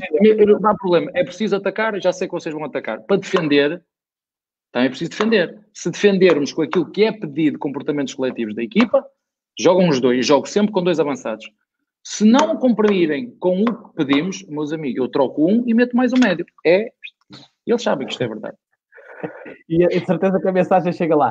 Ora bem, um, vamos avançar a para a questão dos laterais. Eu vou pegar numa pergunta específica para começarmos a falar dos laterais uh, e, do, e do, desenvolvimento do jogo e o quanto uh, e o impacto que teve, nomeadamente os laterais, uma posição que tu conheces muito bem do teu tempo como jogador. O Rui Pedro Vasconcelos também está aqui à quinta-feira no programa de futebol formação, treinador do, do Boa Vista em sub-16. Pergunta-te se quando era jogador, nomeadamente na formação, uh, te falavam em movimento interior para o lateral direito. E agora vamos partir vamos partir para, para a conversa dos laterais e também aproveito para te lançar isto e, a, e ao André e ao Paulo para ir pensando nisto. Se achas que o futebol estagnou, eu vi esta pergunta feita ao Paulo Fonseca recentemente e gostei muito da pergunta e da ideia. Se o futebol estagnou, está estagnado em termos de modelos de jogo, de ideias, de estilos? É para mim essa pergunta? É, é, é essa e a dos laterais. não, uh, uh, não. Se me pergunta se estagnou ou não, eu acho que mais, sim, vamos só falar do, do, do, campeonato português, eu acho que mais do que nunca nós estamos a ver, um, pelo menos daquilo que eu tenho acompanhado, mais do que nunca uh, os treinadores a tentar uh, experimentar algo não diferente, porque nós fomos olhar à história, à história do futebol, os sistemas que nós hoje vemos, sistemas, depois vamos falar das dinâmicas, eu não quero contrariar aqui o Paulo, mas tudo o que se usa hoje, tudo o que já foi usado há muito tempo para mim. Já foi usado, o falso nobre já usava o Rinos Michel, uh, o que Rinos Michel fazia, já fez agora o Guardiola 50 ou 60 anos depois, uh, o defender em, ok, o 3-2 ou atrás para, para ficar equilibrado a equipa, 3 atrás, 2 à frente, ou dois centrais atrás, ou 6 os dois laterais por dentro, ou se não for os dois laterais por dentro, os laterais abertos e dois médios interiores a fechar à frente, juntamente com os seis, com, com os extremos por dentro. Isso depois há mil e uma maneiras, mas em relação a isso, o futebol não vai mudar, é a minha opinião. Eu tive a curiosidade de também querer estudar um bocadinho da história da evolução do futebol. Para mim, o futebol mudou nisto que eu, que eu, vou, que já, que já vos disse. Foi na velocidade. Ok, velocidade, melhores condições de relevado, melhores condições de, de, de, de infraestruturas, mas os sistemas, epá, e, ok, mais intencionalidade no jogo, mais organização no jogo, mais estratégia no jogo, uh, uh, e depois os, os estudiosos, porque agora a informação, né, quando eu falei no início, eu não cheguei aqui a falar do Tele Santana, né, eu tive a oportunidade de ler e estudar sobre ele, hoje era um treinador top, hoje seria seguramente um treinador top. Como é que é possível este indivíduo, naquele, há 40 anos atrás, mais ou menos, 40, eh, já via muito à frente dos outros todos. Já via à frente dos outros todos. E, e, e, eu acho que mais do que nunca tu vês muitas equipas a jogar de maneira diferente e com identidade. Se é o melhor ou pior, hum, não te consigo dizer. Eu acho que mais que tudo é que tu acreditas na, na, no teu modelo, na tua forma de jogar e tentas impor. Vês outros que gostam muito de trocar e troca e troca, só que tu, tens, tu precisas de tempo. Tu, precisa, tu para fazeres essa variabilidade no teu jogo de sistemas, não é nuances estratégicas, tu precisas de tempo. Eu, eu tenho aqui uma, uma, uma, uma flor que eu adoro, é a minha amiga, estou aqui sozinho, e eu bem rego todos os dias mais um bocadinho, a ver se ela cresce mais rápido, mas ela tem, tem o tempo normal de crescimento. E eu, desde eu, se começo a forçar muito, sabe o que vai acontecer? Deitar muita água, ela vai morrer. Eu tenho que deitar a água necessária, porque é o processo das coisas. Hoje, uma hora, hoje não, a malta agora está em casa, tem mais tempo, a gente vai estar aqui três horas, está três horas, mas há, um, há, uns, há umas semanas atrás, a hora passou a ter um minuto, isto é passa tudo tão, tão, tão, tão depressa, e, e, eu acredito que não, acho que mais do que nunca, se for só falar de termos de sistemas, mais do que nunca tu encontras equipas arrojadas, equipas atrevidas, a tentarem pôr o seu jogo, uns mais fixos, mais, não, não, eu quero jogar 3-4-3 até o fim, é assim que jogo, é assim que jogo, é assim que jogo, outras mais flexíveis, com mais variabilidade, tu vês equipas com mais variabilidade no seu jogo, e tu, quando tu veres isto tudo, tu só tens que dizer, pá, então eu tenho que fazer uma coisa, é forçar cada vez mais os princípios, os fundamentos da minha equipa, a minha forma de jogar, melhorar, melhorar, melhorar, e depois quero ir pressionar mais alto, quero ir pressionar mais baixo, dentro da minha forma de jogar, esperar mais para o adversário, atacar mais o adversário, fechar mais o lado esquerdo, aí sim, entrar numa estratégica, mas sempre dentro daquilo que é o nosso princípio. Em relação aos, aos laterais, estavas a dizer... Eu, o quanto mudou a função com a evolução... Eu, é, isto mas deve ser uma opinião muito própria. Sim. Só acho que os laterais começaram a ter muita projeção ofensiva, ah pá, porque os extremos não tinham muita qualidade é para dar, vamos dar mais uma ajuda, é mais, é, vamos criar a tal superioridade numérica. Porque se nós tivermos superioridade qualitativa, né, que, alguns, que alguns chamam, e não vou estar a discutir termos, é pá, passa a bola ao Messi, que ele resolve, ao Sané, ou ele resolve, passa-lhe a bola, pau, passa a bola, e, passa a bola ao Pudense, ele resolve. Há jogadores que conseguem resolver sozinhos. Quando tu não consegues resolver este problema sozinho, vamos ter que falar do Mr. Valente, que muito também gosto de falar com ele. Pá, qual é a finta mais simples no futebol? Se os jogadores não sabem fazer assim a finta mais simples, que é o 2 contra 1, um, está tudo, está tudo, é 2 contra 1. Um. Isola de uma linha de 4, fixas um, isolas um, 2 contra 1 um em cima deste, 2 contra 1 um em cima deste, 2 contra 1 um em cima deste. Jogar com linha de 5, vamos fazer 2 contra 1 um em cima deste. Se tiveres jogadores fortes a desequilibrar, passa-lhe a bola que eles têm essa, essa capacidade para, para, te, para, te, para te fazer isso. Agora, é verdade, os laterais tiveram, tiveram e têm muita preponderância ofensiva. Agora eu faço uma pergunta eu também exponho um dos laterais, faço uma pergunta. Será que os laterais têm mais qualidade ofensiva que os extremos? Só deixo ficar no ar. Será que os laterais extremos, não estou a falar de jogadores que jogam por dentro, que têm essa capacidade. A pergunta que eu faço é: será que os laterais, agora diz assim, não, vamos falar do lateral do Liverpool. Epá, estamos a falar de Ferraris. Vamos falar, ok, média. Vamos falar o nosso nível. Será que os laterais são melhores que os extremos? É uma pergunta que fica. Não, mas eu tenho um lateral que é muito bom. Ok. Mas este lateral que tenho, pá, se calhar para desequilibrar. Agora, acredito que os, os, laterais começaram a ter muita preponderância ofensiva, porque os treinadores também querem estes, estes desequilíbrios de trás para a frente. Este jogo de corredores. Criar uh, lateral, médio, extremo. Criar estes triângulos. Lateral, médio, extremo. Lateral, médio, extremo. Fazer situações de 3 contra 2 ou 2 contra 1. Um, foi muito por isso, para criar desequilíbrios de trás para a frente, para tentar ganhar as costas do lateral adversário, e os laterais começaram a ter esta preponderância, pim, pim, pim, pim. Por isso é que depois, muitas vezes, essas mesmas equipas sofrem muitos golos de transição porque têm os dois laterais expostos à mesma altura. E eu lembro que quando comecei a jogar, ai do lateral que não atacasse, não ficasse a fazer a linha de três atrás, que, que, que não jogava no jogo seguinte, né? No tempo do Rui Quintas, na, na formação, se tivesse o Sequeira do lado esquerdo e o do lado direito subido, no jogo seguinte sentava-me à beira dele. Um lateral tinha que ficar a fechar, né? Isto antigamente um lateral era dois centrais, um lateral e o seis. Estes quatro, estes quatro, três e um, é equilibrar a equipe. Agora não, agora tu tens os dois laterais lá em cima a fazer de extremos, bem subidos, tens os dois, os dois centrais e o médio, como é que tu queres equilibrar a equipa? Pois vês. Se é preferível ter os dois centrais no meio, um médio na frente, deixar três atrás a cobrir mais o, os três corredores, e, e não há forma perfeita. Esta pergunta é, uh, com, três, com três defesas, com uma linha de três, tu preferes laterais, o que fazem corredor ou os extremos, então? Uma, a linha de três atrás? Sim. Eu, vocês já veem as minhas equipas, eu não construo com três centrais. Né? E não defendo com linha de 5. 4-4-2 e ataco com. Deixo linha 3 às vezes, porque o lateral, um dos laterais a fazer aqui, por exemplo, aqui no, no PAOC este ano, fiz muitas vezes para não ter sempre o lateral esquerdo, a partir da altura da época, inverti.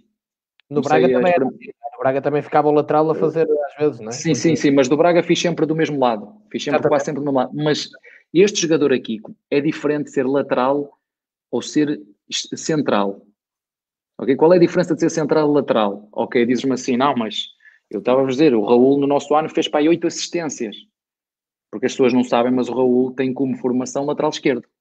Ninguém sabe. Não sei se sabem, mas tinha, já tinha algo ali instalado dentro da cabeça dele e ele fez muitas assistências. Mas se tu tiveres um, um, um central com essas características, tem a capacidade no momento e estou a falar com bola. Para já tens duas coisas: tens linhas de passe mais próximas, ok? Que centrais é que eu tenho? São muito bons tecnicamente, são centrais full extras. Se calhar com dois consigo resolver o problema. Com três dá linha, três linhas de passe próximas e dois na frente. Tens aqui cinco que te podem ligar jogo com mais segurança. E depois tens aqui um elemento que é um lateral, que quando tu precisares, ou tu pode ficar mais equilibrado aqui para se estiveres a ganhar, ou tu pode ser um elemento que entra de surpresa ser mais um jogador a fazer, por exemplo, cruzamentos exteriores. Tens o 7 que vai ganhar o corredor lateral, está fechado, passa atrasado e tens o lateral ali que só tem que fazer duas coisas. Dominar bem, a linha adversária a sair e teres movimentos de segunda linha para a bola entrar. Lá está, na minha cabeça, não vou me falar, é pá, espetacular. Mas depois é preciso os jogadores fazerem isto. Já lá, parou para trás, pisou, espetacular. Mete lá a bola no, no penalti. É pá, há jogadores que fazem isto em duas acertam uma. Outros temos que fazer isto cinco vezes para entrar lá uma. Pronto, é a única diferença. Mas a ideia, eu do três centrais puros, hum, nunca joguei. Nunca joguei de início. Três, três centrais ali fixo, nunca, nunca, nunca joguei. É, eu, Paulo, até já falaste aqui no outro programa da questão da linha de três, que era há muitos anos, não, é? não era com três centrais. Mas uh, o que é que está para dizer? Estamos agora a falar de laterais também, e o nosso contributo também pode ser esse, falar de laterais que nós gostamos e que tipo de laterais no jogo e, portanto, passo-te agora a bola. É, e, e, pegando na, na, tua introdução de há pouco, eh, na, na questão que colocaste ao, ao Bel, de, de, será que, que as coisas já não há mais nada para inventar? Um, eu lembro, eu, sou, eu, eu gosto muito do, do, futebol brasileiro, deve ser um caso, deve ser um, um caso raro, uh, mas eu aprecio, sempre gostei muito do futebol brasileiro e e, e, reza a lenda que o primeiro grande lateral ofensivo foi o Nilton Santos, isto em 50, não é? Uh, e que o, o, treinador da altura, que eu agora não recordo o nome, um, ele arrancou com a bola, foi por ali afora e tal, e que o treinador desesperado a arrancar os cabelos, epá, Nilton, desce, desce, desce, mas o Nilton foi por ali fora e fez um golo, e salvo erro foi contra a Áustria, o Mundial de 58, o Brasil ganhou 3-0 e a partir daí os brasileiros começaram a, a, a enfim, começaram a, olhar para o lateral uh, numa perspectiva não só do jogador que, que, que, defende, mas também do jogador que pode dar o contributo um, ehm, para a fase ofensiva. Um, ehm, e também é importante lembrarmos do, do Helénio Herrera, falámos nele uh, a semana passada, uh, que ficou estigmatizado como o, o defensivista, o Catenaccio, uh, mas as equipas do, do, Herrera, e ele próprio uh, o disse, Uh, Esquecem-se que na minha, nas minhas equipas o extremo adversário tem que marcar o meu lateral. E, e, o lateral do Inter era o Facchetti. E, e, portanto, quando me perguntavas da semana passada a criatividade defensiva, e, e isto não há, e como o Abel dizia há pouco, não é só atacar, nem é só defender, portanto as coisas têm que ser vistas num todo. Uh, eu, eu, um aspecto interessante, o Mr. Abel estava a dizer que uh, acha que a importância, a preponderância dos laterais uh, tem muito a ver com a perda dessa, dessa importância ou dessa preponderância dos extremos. Eu, eu estava a pensar, se, e isso não terá a ver também com alguma evolução do jogo? Hoje em dia, os extremos são obrigados a ter um papel mais pressionante, mais uh, muitas vezes até a, a, terem de jogar por dentro, é? com o pé trocado com a linha, é? e portanto dando o corredor ao lateral, uh, de alguma maneira, porque até aos anos 70, enfim, a, a, a, equipa que não tinha a bola estava expectante, não é? estava praticamente uh, à espera. hoje em dia, não, a partir dos anos 70 e, e com, com o treinador normalmente atribuímos muito a, a, a, pressão, a pressão alta à, à, à, zona pressionante do Arrigo Sacchi, não é? Mas já antes, em 70, os russos já, já, já pressionavam alto, as equipas russas uh, já pressionavam, o Torpedo de Moscou era uma equipa que ficou marcada uh, por fazer essa pressão a todo, a todo o campo. E, portanto, eh, a minha questão é, será que um, essa, essa eu não diria falta de preponderância, mas é essa menos visibilidade, essa menor visibilidade dos extremos, uh, que, que, são praticamente muitas vezes hoje em dia avançados, mais avançados interiores do que propriamente extremos, uh, porque têm de jogar por dentro, não, não têm de ficar só colados à linha. Uh, também não é uma tendência que, que, que foi ocorrendo ao longo do tempo e que permitiu que os laterais uh, também eh, tivessem esse, esse corredor todo para, para poderem explorar. Uh, é uma questão que eu, que eu, deixo, que eu deixo no ar. Quanto a, a laterais, uh, é, é, preciso lembrar de facto o papel que, que, que, eles têm hoje em dia. Uma equipa com, com pelo menos um, um deles tem de ser, tem de ser, tem de ser um lateral que se, que se projete, e que, mas nunca, nunca esquecendo, nunca esquecendo a, a parte defensiva, não é? e a transição defensiva é muito importante. Uh, tivemos um grande lateral esquerdo nos últimos anos, foi o Roberto Carlos, é? sobretudo que, que ainda para mais com, com, aquele remate potentíssimo que ele tinha e, na execução de bolas paradas, mas muitas vezes defensivamente não é? deixava um pouco a desejar. Mas depois, Estava mais do Maldini, estás a ver? É que é, que é Maldini. a forma olhamos para isto. Exatamente. eu, eu, não vos disse as minhas referências, mas eu, te, eu tenho. Era o Cafu, o Cafu. O Cafu era o Maicon e uma curiosamente máquina, o Zanetti que também era da mesma equipa. E o Zanetti ainda cheguei a jogar contra ele num jogo da Liga dos Campeões que ganhámos em Alvalade 1-0. 1-0. Uma lenda, uma lenda do Inter. Zanetti, Maicon e Cafu. Laterais direitos. Exatamente. Apareciam muito bem lá na frente também, todos eles. Portanto, ficou aqui uma pergunta muito interessante do Paulo Santos. André, vamos lá a ti, que é para depois voltarmos ao Abel, que nós isto passa rápido o tempo. Um, vamos tentar ir por pontos, ou vou tentar. Tem tempo. Uh, uh, o, uh, o, um, o, Mr. o Mr. Abel falou da. Isto, isto em primeiro em relação aos laterais atacarem mais ou menos, ou, ou terem mais profundidade. Falou da, da criação de superioridade numérica um, e, e, falou da, da, falta de criatividade do, do, dos extremos. Um, atualmente eu também acho que há menos criatividade, ou há menos, não sei se há menos criatividade ou se há menos encorajamento. Um, eh, e portanto tentou-se criar superioridade numérica. O que eu acho, eh, e fez aí uma pergunta, eu acho que não era para ninguém responder, mas eu vou responder na mesma, que era, será que os laterais não têm mais qualidade do que os extremos? Esses laterais que nós vemos a dar essa profundidade. Um, eu acho que muitas vezes esquecemos, e o Mr. Abel foi lateral, de que, de que ver o jogo de frente é sempre, é sempre uma arma que nós temos, porque eu, eu se parto a olhar para, para o quadro que tenho à minha frente, uh, sei, consigo ver onde é que está o espaço, por onde é que consigo criar o desequilíbrio, uh, como é que o defesa está a defender, como é que estão os apoios, se dá para ir num para um, se dá para ir no dois para um, o que me leva ao segundo raciocínio, que o Paulo estava a falar dos extremos que jogam por dentro. que é, eu acho que há dois tipos de extremos que precisamos distinguir rápido, que levam à existência de dois laterais. Por exemplo, o Porto, como Israel bloqueou e muito bem, do lado do, do Alex Teles, que jogava com o Brahim, isto é, é, mais fácil para mim se dar exemplos práticos para me explicar. O Brahim jogava sempre por dentro e, portanto, as incursões do Alex Teles eram sempre por fora. Uhum. Mas do lado, do lado oposto, acontecia muitas vezes o contrário, que era o Corona completamente aberto e o Ricardo Pereira a fazer a incursão por dentro. Portanto, uh, nem, nem, sempre, nem sempre esta criação de espaço da, da subida do lateral está muito associada à subida do lateral por fora, e fala-se muito da subida do lateral por fora. Vai criar superioridade porque vai correr ali a linha toda, faz o overlap nas costas do extremo, estamos num 2 para 1, um, ele se quiser dar a bola ao lateral pelo cruzar, ou vem para dentro e já criou o desequilíbrio.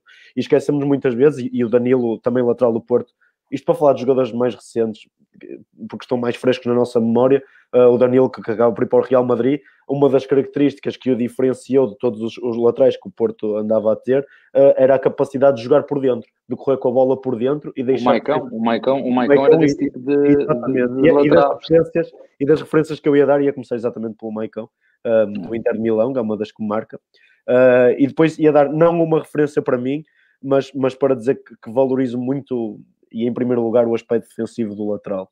Uh, para mim, o lateral tem que defender bem, uh, senão não está a cumprir aquilo que é a sua principal função. E isso fez-me lembrar agora o início da conversa sobre os centrais que não, não sabem jogar de cabeça, isso mete-me imensa confusão. Um, mas há, há, uns tempos tive a oportunidade de falar com, com o Remo na, na revista de imprensa, ainda na Rádio Estádio, sobre, sobre laterais, uh, e, e, no dia seguinte fui quase Uh, julgado em praça pública por ter dito que, que, para mim o André Almeida era o lateral mais competente da, da Primeira Liga. Um, porque, primeiro, para mim, porque, porque, porque os números assim o dizem um, e, porque, e porque cumpre aquilo que é a sua principal função, que é estar bem posicionado, ser forte num para um, é o jogador menos vezes driblado, ou era a data, do Campeonato Português, e às vezes, por não fazer essa incursão ofensiva que todos os laterais modernos fazem, o Sequeira fazia muito isso, por exemplo, no Sporting Braga, esse lateral moderno, um, mas o Marcelo Goiano nem tanto, creio que foi quem jogou mais até com o Miserabel Ferreira, e portanto, isto, esta capacidade de percebermos que não é por o Sequeira subir mais vezes, e isto é a minha opinião, que é melhor do que o Marcelo que não sobe tantas vezes, que faz dele um lateral melhor ou um lateral pior. Uh, até porque, na mim, para mim, essa continua a ser a principal função. Uh, e depois falando de, de, de referências uh, menos óbvias, um que me entusiasmou muito e que se fala muito pouco quando se fala em laterais portugueses foi, foi o Bozingua durante muitos anos. Acho que é muitas vezes esquecido por toda a gente e teve anos em que era impossível ultrapassar o Bozingua. Inclusive vai para o Chelsea para um campeonato como a Premier League e continua a ser titular durante 3, 4 anos e portanto acho que é um lateral esquecido e que eu gostava de deixar aqui a minha referência, até porque me marca uh, no modelo do Mr. Josualdo Ferreira, e a conversa parece que está em lobo, uh, era um lateral que executava na perfeição, e é, e que é com o Mr. Josualdo Ferreira, e ele é também um dos, para além do Mr. Abel, fala que o grande professor dele é o Mr. Josualdo Ferreira de Falcão, Lisandro, entre outros, mas falando de lateral, quis deixar aqui a nota para um nome menos óbvio, que era o Bozinga, por estas incursões por dentro, por fora e pela solidez defensiva. De Deixa-me. É forte, Paulo, claro que sim. Claro só, só porque senão vamos esquecer isto, é tão, é tão, é tão relevante, pá, porque o, o, o André está a falar no, no Bozingua e, e eu tenho de introduzir aqui, uh, com, com muita pena, uh, recordar uh, que faleceu ontem um, um treinador que, que, que marcou. Que me, Radomir Antites, que, que me marcou a mim enquanto uh, grande simpatizante do Atlético de Madrid uh, e que marcou o futebol e que marcou o futebol uh, mundial um, e, que, e que sobretudo o Atlético de Madrid naquela fantástica época 95-96 uh, aquela super equipa do, do Doblete que tinha dois laterais Uh, absolutamente extraordinários e que eram dois do, eram um aspecto uh, muito muito marcante naquela equipa. O Jelly do lado do lado direito e o, e o Tony uh, lateral esquerdo. Uh, e curiosamente, uh, de raiz, nenhum deles é lateral. o, o Jelly fez toda a carreira como avançado e, e, e o Tony como médio. e portanto, isto agora, porque falaste no Bozingua e, e muitas vezes, se calhar, essa, essa, prima, essa formação do jogador primeiro como médio ajuda a que ele tenha mais toque e que possa uh, fazer as tais incursões interiores com mais facilidade. E, portanto, aproveito para fazer aqui esta referência a um treinador que nos deixou, que partiu, que marcou indelevelmente o futebol europeu e, sobretudo, o Atlético de Madrid. Uh, os cânticos no Caldeirão uh, sempre se ouviram, ainda recentemente, antes do estádio ir abaixo, uh, a Radomir Tequiero. E, e, de facto, essa equipa que ficou para a história, essa equipa mítica do Molina, do Santi, do Solazabal, do Viscaíno, Trinco, médio defensivo, Viscaíno, Simeone, Caminheiro, Pantites, Uh, Kiko e Penev, consigo, consigo ler. Simeone, né? Simeone, Simeone. Uh, jogavam, jogavam em 4-4-2 em Losango, em Rombo, em espanhol chama-se Rombo. Uh, mas volta, ainda falando na questão só para o Filipe Luís, para mim, para mim, dos laterais nos últimos anos, é talvez um dos maiores exemplos do lateral que, que, que joga muito bem por dentro. Um, e, e tem-no feito agora também com o Mr. Jorge Jesus, mas com Simeone fê-lo sempre muito, e isso também é um aspecto das equipas de Simeone também. Joga muitas vezes com dois médios centro uh, na, nos corredores laterais, né? muitas vezes o Coque e o Saúl, e também jogou o, o Raul Silva, e depois uh, os laterais também, e o Filipe Luís, sobretudo o Filipe Luís, é um jogador que se movimenta muito bem em terrenos interiores. Mas pronto, era só mesmo fazer aqui, porque lembrei-me do Tony e do Gelli. O Gelli foi, inclusivamente, nessa época do doblete, o melhor lateral direito do Campeonato Espanhol, um, e, e, que eram dois jogadores fantásticos, não só a atacar, não só a projetarem-se verticalmente no corredor, bem a, a, entrarem também por dentro e, e, a defender também sempre foram um, impecáveis, e dois jogadores que não tinham formação de lateral. Nenhum é. Exemplos, o futebol português também disse, Abel, agora faça ao contrário, agora é a tua vez de exprimir o que te, o que te, o que quiseres do fundo. É, é, é, são os laterais?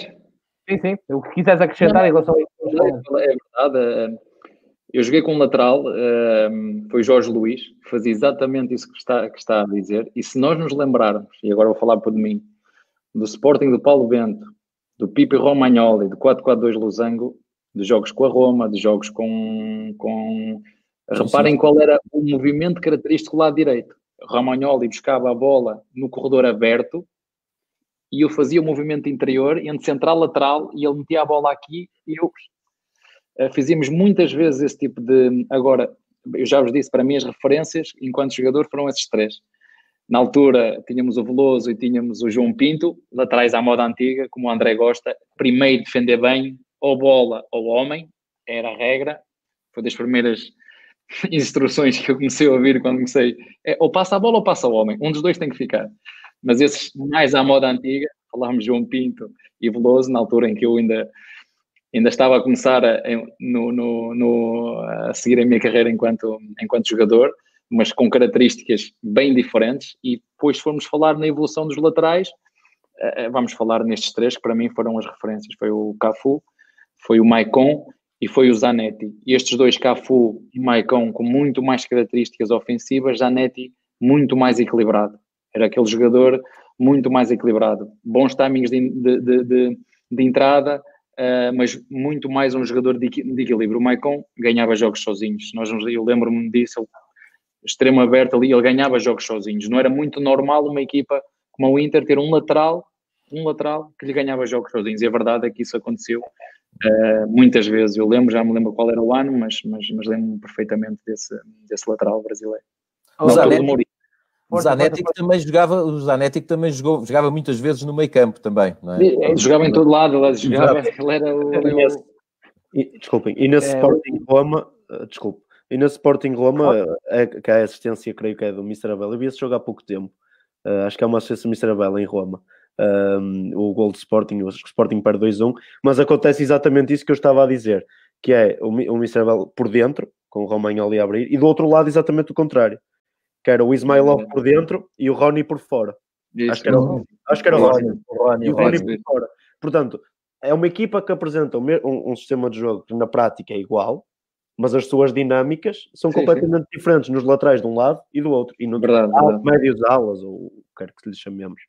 Porque também haveremos ter aqui um fim, infelizmente para nós todos. Há aqui duas questões que se podem juntar numa só do Tomás Pereira e do David Nogueira, que foram seguidas, são interessantes tendo em conta o que estávamos a falar há pouco. Se o adversário deixa só um ponta de lança, não podem ir os dois laterais ao mesmo tempo, a superioridade está criada se chegarmos com dois centrais e há o equilíbrio do seis, e depois David Nogueira uh, dá o exemplo do City e do Barcelona que se expõem muito porque geralmente passam a maior parte dos jogos com a bola e os laterais dão nova amplitude ao jogo. Uh, obviamente, a tua opinião. Não, assim, uh, se, se, jogar só com o avançado e deixar os dois centrais pá, e ter os dois laterais subidos, a pergunta que eu faço é: com bola está espetacular, tudo está perfeito. O problema é no momento que tu perdes a bola. É só isso. É perceber se a tua equipa tem a capacidade de chegar lá abaixo e finalizar a jogada. Se finalizar as jogadas, é pá, tu basta deixar um para um cá atrás, nem precisas deixar mais. O problema tem a ver é no momento de transição, porque está sempre tudo bem. Nós temos lá os dois laterais, eu tenho e vejo muitas equipas que o fazem e não está mal. É só perceber, é nos momentos. Eu vou jogar com uma equipa que ela vai ter 30% de probabilidade de ganhar o jogo eu vou ter 70% de probabilidade de ganhar e, minha, e, o, e o adversário vai ter 30%. E ele está à espera destes 30% que tem de tempo de bola, ele vai estar à espera de um, de um passe errado, de uma transição, de uma bola parada para, para me ganhar o jogo. Eu tenho que perceber se a minha equipa tem a capacidade, com os dois onde é que eu estou a jogar, qual é a minha equipa, que laterais tenho, essas perguntas todas que nós temos que fazer primeiro. Se eu tiver as dois, eu não estou, eu não, só estou a dar a minha opinião, só a minha opinião vale o que vale. Eu, claro que posso. Deixa, deixa um avançado para que é que eu preciso ter. Claro que posso. Agora, o problema é como é que eu compenso a minha equipa quando tenho os dois centrais subidos. Os, os meus dois laterais subidos. Não há problema nenhum. E a segunda era. E a segunda pergunta era. Era, era a questão de. Ele dá o exemplo depois do David Nogueira, do Barcelona e do Inter, que são equipas que dão, têm muita amplitude, precisamente porque se expõem muito e os laterais aparecem muito, não é? Se, se não concordarmos. Sim, mas tem sempre ali. Estamos a falar, lá está, estamos a falar que laterais, né? estamos a falar que equipa. Ah, equipa né?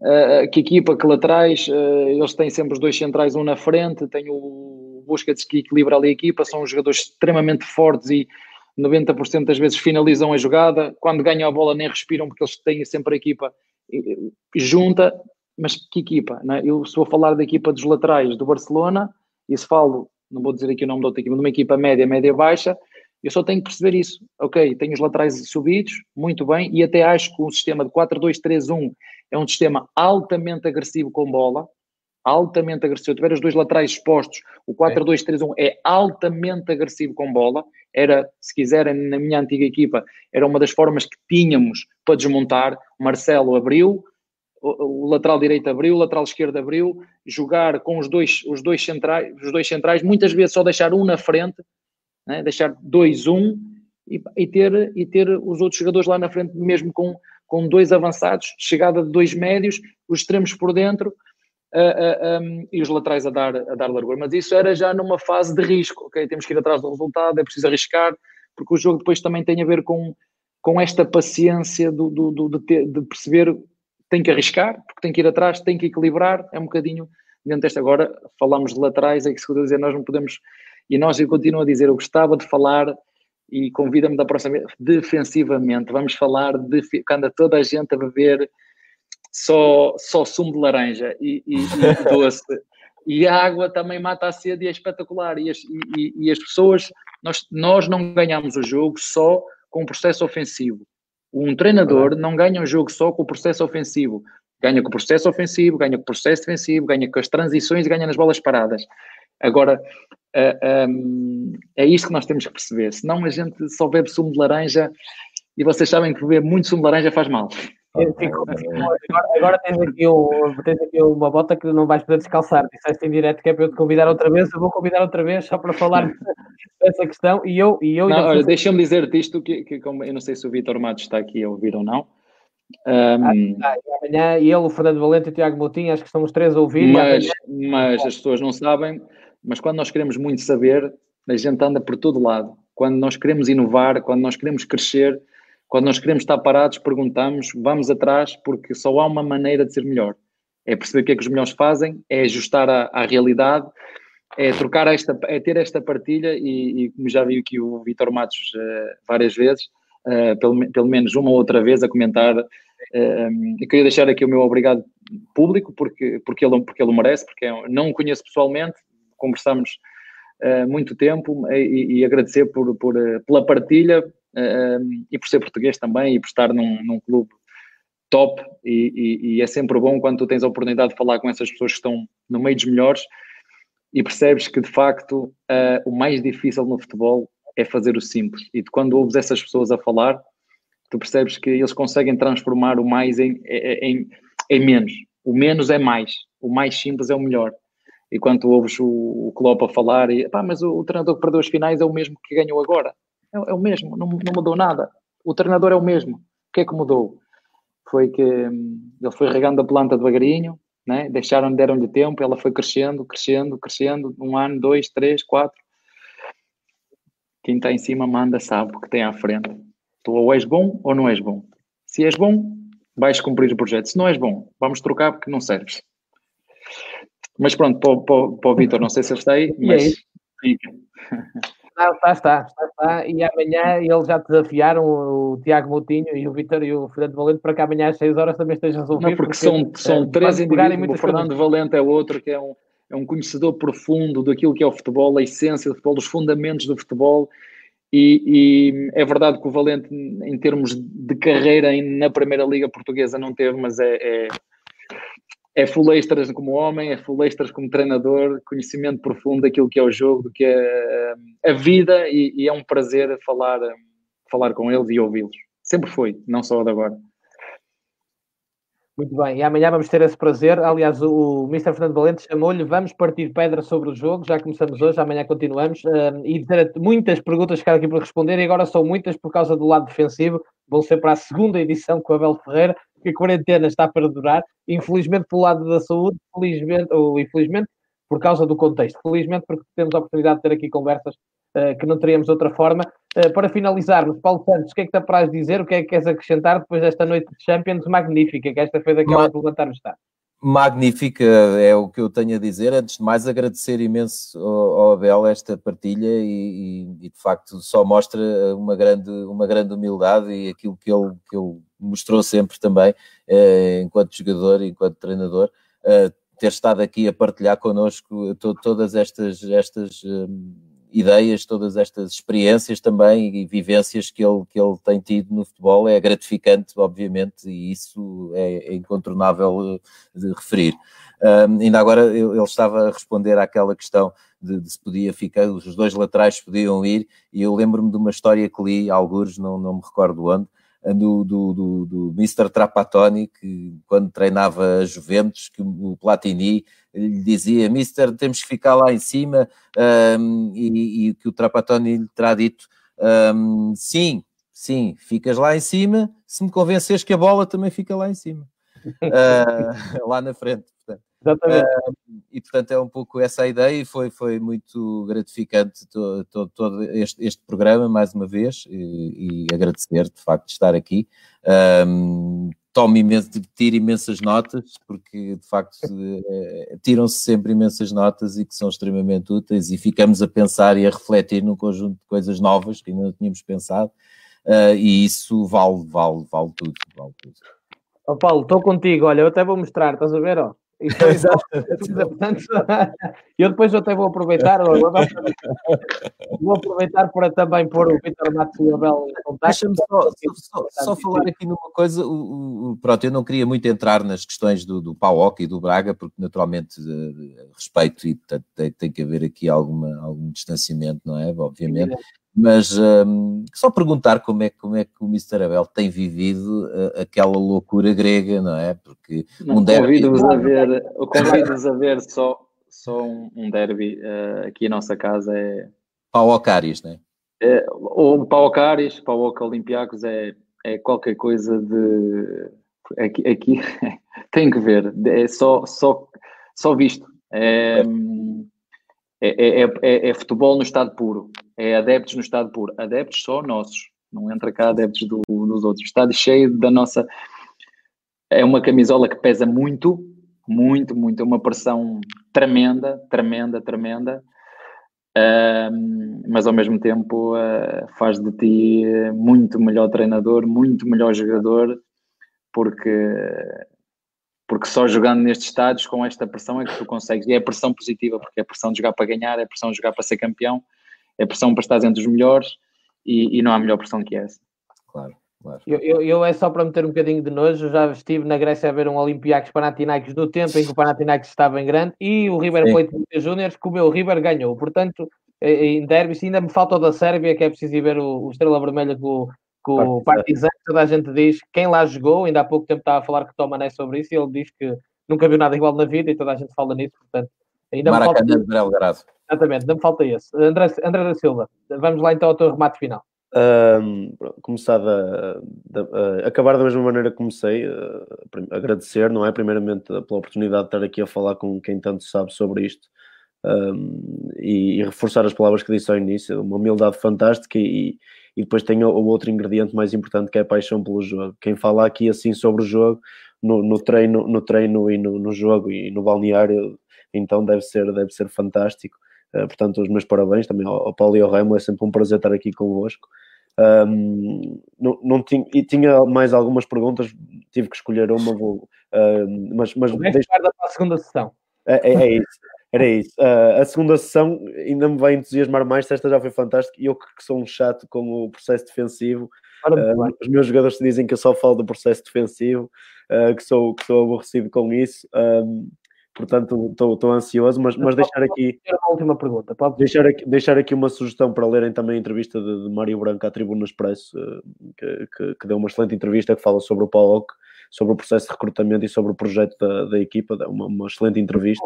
Bem, o Mário vai estar aqui na quarentena muito em breve também, portanto, portanto um melhor, e a minha pergunta era, vai nesse sentido, que é o valor que, não falo do PAOC, não falo do Braga, falo o valor que o Mr. Abel dá, dá ao departamento do scouting, a importância que tem no seu trabalho, se, se, se leva consigo ou não alguém, se, se, se, dá muito ou poucos ouvidos, ou se puder responder, esta seria a minha última questão.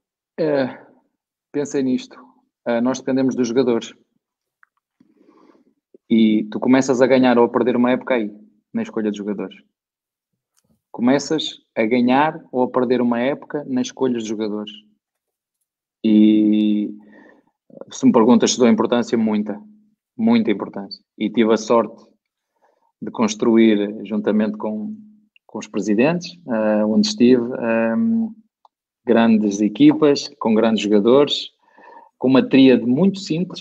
Tria, três, não é preciso muita gente para, para tomar decisões, ok, é preciso muita gente para trabalhar para esse, e o departamento de scouting é fundamental nisso, porque essa é a função deles, é bater. Tu, como quando treinador, tens a responsabilidade, quando chegas a um clube, dizer, ter reuniões tu, a tua equipe técnica, delegar na tua equipe técnica quem são os elementos que estão responsáveis por filtrar as informações até chegar os dois, três jogadores a ti, né? porque eu não vou estar, eu não tenho tempo para estar a. Agora tenho, mas durante não vou estar a ver os jogadores, 10 jogos de um, de um jogador, não posso. Esse é o trabalho da, do, do, do, do, departamento de scouting. Agora, identificar o tipo de perfil que nós queremos, mas eu vou ser muito sincero, e eu tenho que dizer isto, clubes bem organizados, clubes bem organizados, sabem que tipo de treinador quer e que tipo de, de, de, de, de estrutura tem. Porque o treinador passa. O treinador passa, o treinador não fica. E um, e um clube tem que perceber isto. Eu, qual é a minha filosofia? O que é que eu quero para o meu clube? Eu quero ter um treinador que valorize os jogadores, que valorize o espetáculo e que valorize o clube. Ok, quem são os jogadores, os treinadores que entram neste perfil? É este, então vamos buscá-lo. Custa 5, 10, 15, 20, o que for. É este que eu quero, fechado. E depois tem que construir as estruturas que querem. Nós queremos este, que tipo de, de, de jogadores eu quero? Se eu vou para um, para um, para um clube italiano, para, um, para uma Juventus, eu quero jogadores prontos, né? E vai entrar um ou dois de vez em quando de baixo. Mas eu quero jogadores prontos, eu quero jogadores de rendimento. Onde é que eu estou? Estou no Penafiel? Pá, se calhar o projeto para o Penafiel não é subir divisão. Eu estou a falar isto na FL. O projeto para o Penafiel é ter alguém com cabeça que diga, meus amigos, isto não, não é para subir, nós o que vamos fazer aqui é apostar forte na formação, contratar as pessoas certas, porque os recursos humanos custam dinheiro e é preciso pagar. E é preciso, ah, mas perdeu e perdeu. Esqueçam a formação. Ou eu sei o que estou a fazer ou não sei. E filosofia, mas não é o treinador que vai ter que dizer isso. Quem tem que dizer isso é quem está lá em cima. E daí para baixo. E depois essa estrutura do recrutamento está lá. Seja o Abel, seja o Manel, seja o Joaquim, está lá. Eu não. Se calhar contra. Eu não.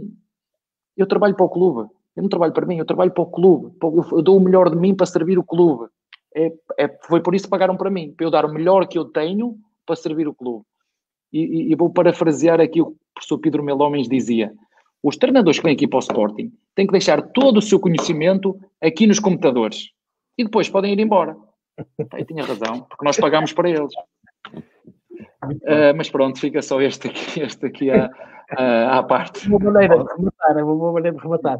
Pronto, Deixa-me só, posso ainda um segundo claro. só. Pronto, o, o Mr. Abel disse que nós que o amolecemos logo ao início, realmente disse-lhe aqui grandes elogios. Oh, Agora vou, vou só aqui deixar aqui um, um reparozito, mas ele não tem que responder. É, é a única coisa que eu, que eu uh, gostava de ter visto mais no Sporting Braga dele, era mais minutos a um jogador que eu aprecio imenso um, e que eu acho que devia, poderia ter jogado mais, mas quem Responde, quem era? Quem é o jogador? Fábio Martins.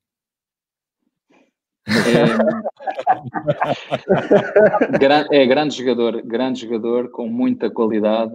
Um, o problema dele não foi, não foi futebol, o problema dele não foi dentro do campo.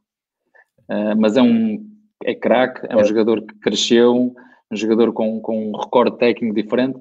Mas agora vou-vos dizer uma coisa: o jogador que jogava no lugar dele era o Ricardo Horta. É verdade, é verdade. É verdade. Ok?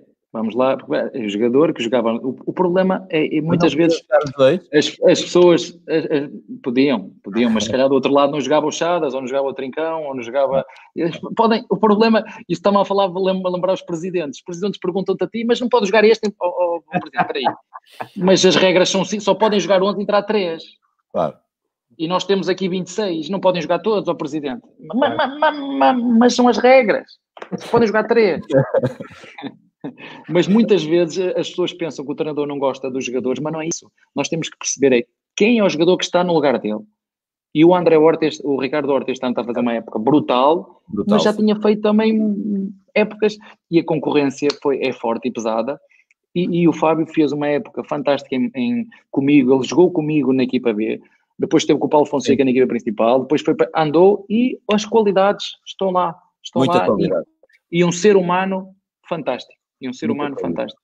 É, sim, Está muito bem, meus senhores. Temos de terminar. Uh, o eu, já, eu queria só, eh, se me permites, uh, claro porque sim, claro. estou fora e estou sozinho, queria só acabar dizendo isto. Queria um, agradecer-vos porque hum, não é fácil estar longe e foram duas horas, mas encheram o meu coração e é isso que, que eu levo daqui. Uh, eu sei que não, não estamos, né? não dá para cumprimentar, não dá para abraçar, mas levo o coração cheio e é isso que, que, que queria muito nesta conversa e mais que tudo é o que eu levo aqui. Eu levo o coração cheio para não sei mais quanto tempo de, de quarentena aqui, estou em casa já vai para quase um mês, três, três semanas, um mês, e é o que eu levo daqui. Obrigado pela vossa partilha, obrigado pela vossa companhia, e estou aqui para servir, porque acho que uma das obrigações de um treinador de futebol é exatamente essa, é, é dar também, porque, porque também recebi.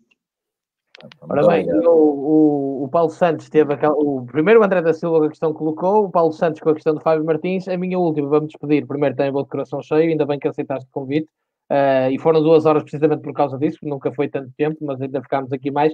Uh, e portanto, resta-me mandar-te um abraço e marcar encontro contigo na próxima terça às 10 horas. Portanto, já sabes. assim, fui à frente pai de 600 pessoas que estão a ver. E, e, não, futebol é, é, é, o que nos é o que nos conecta. É, e eu gosto muito porque o futebol é uma escola de vida absolutamente incrível. É uma universidade, é, é uma escola de vida. É, é inacreditável. Quem pode viver isto é, é fantástico. E por isso eu parafrasio o que o Diogo Luiz disse. É, e o futebol dá-nos tantos recursos que nós temos que não podemos deitar isto fora. Não podemos é deitar isto fora. É verdade. Meus amigos, um grande abraço a todos. Uh, Continuem bem e já sabem, na próxima terça cá estaremos. Um grande abraço. Obrigado. Obrigado. Obrigado.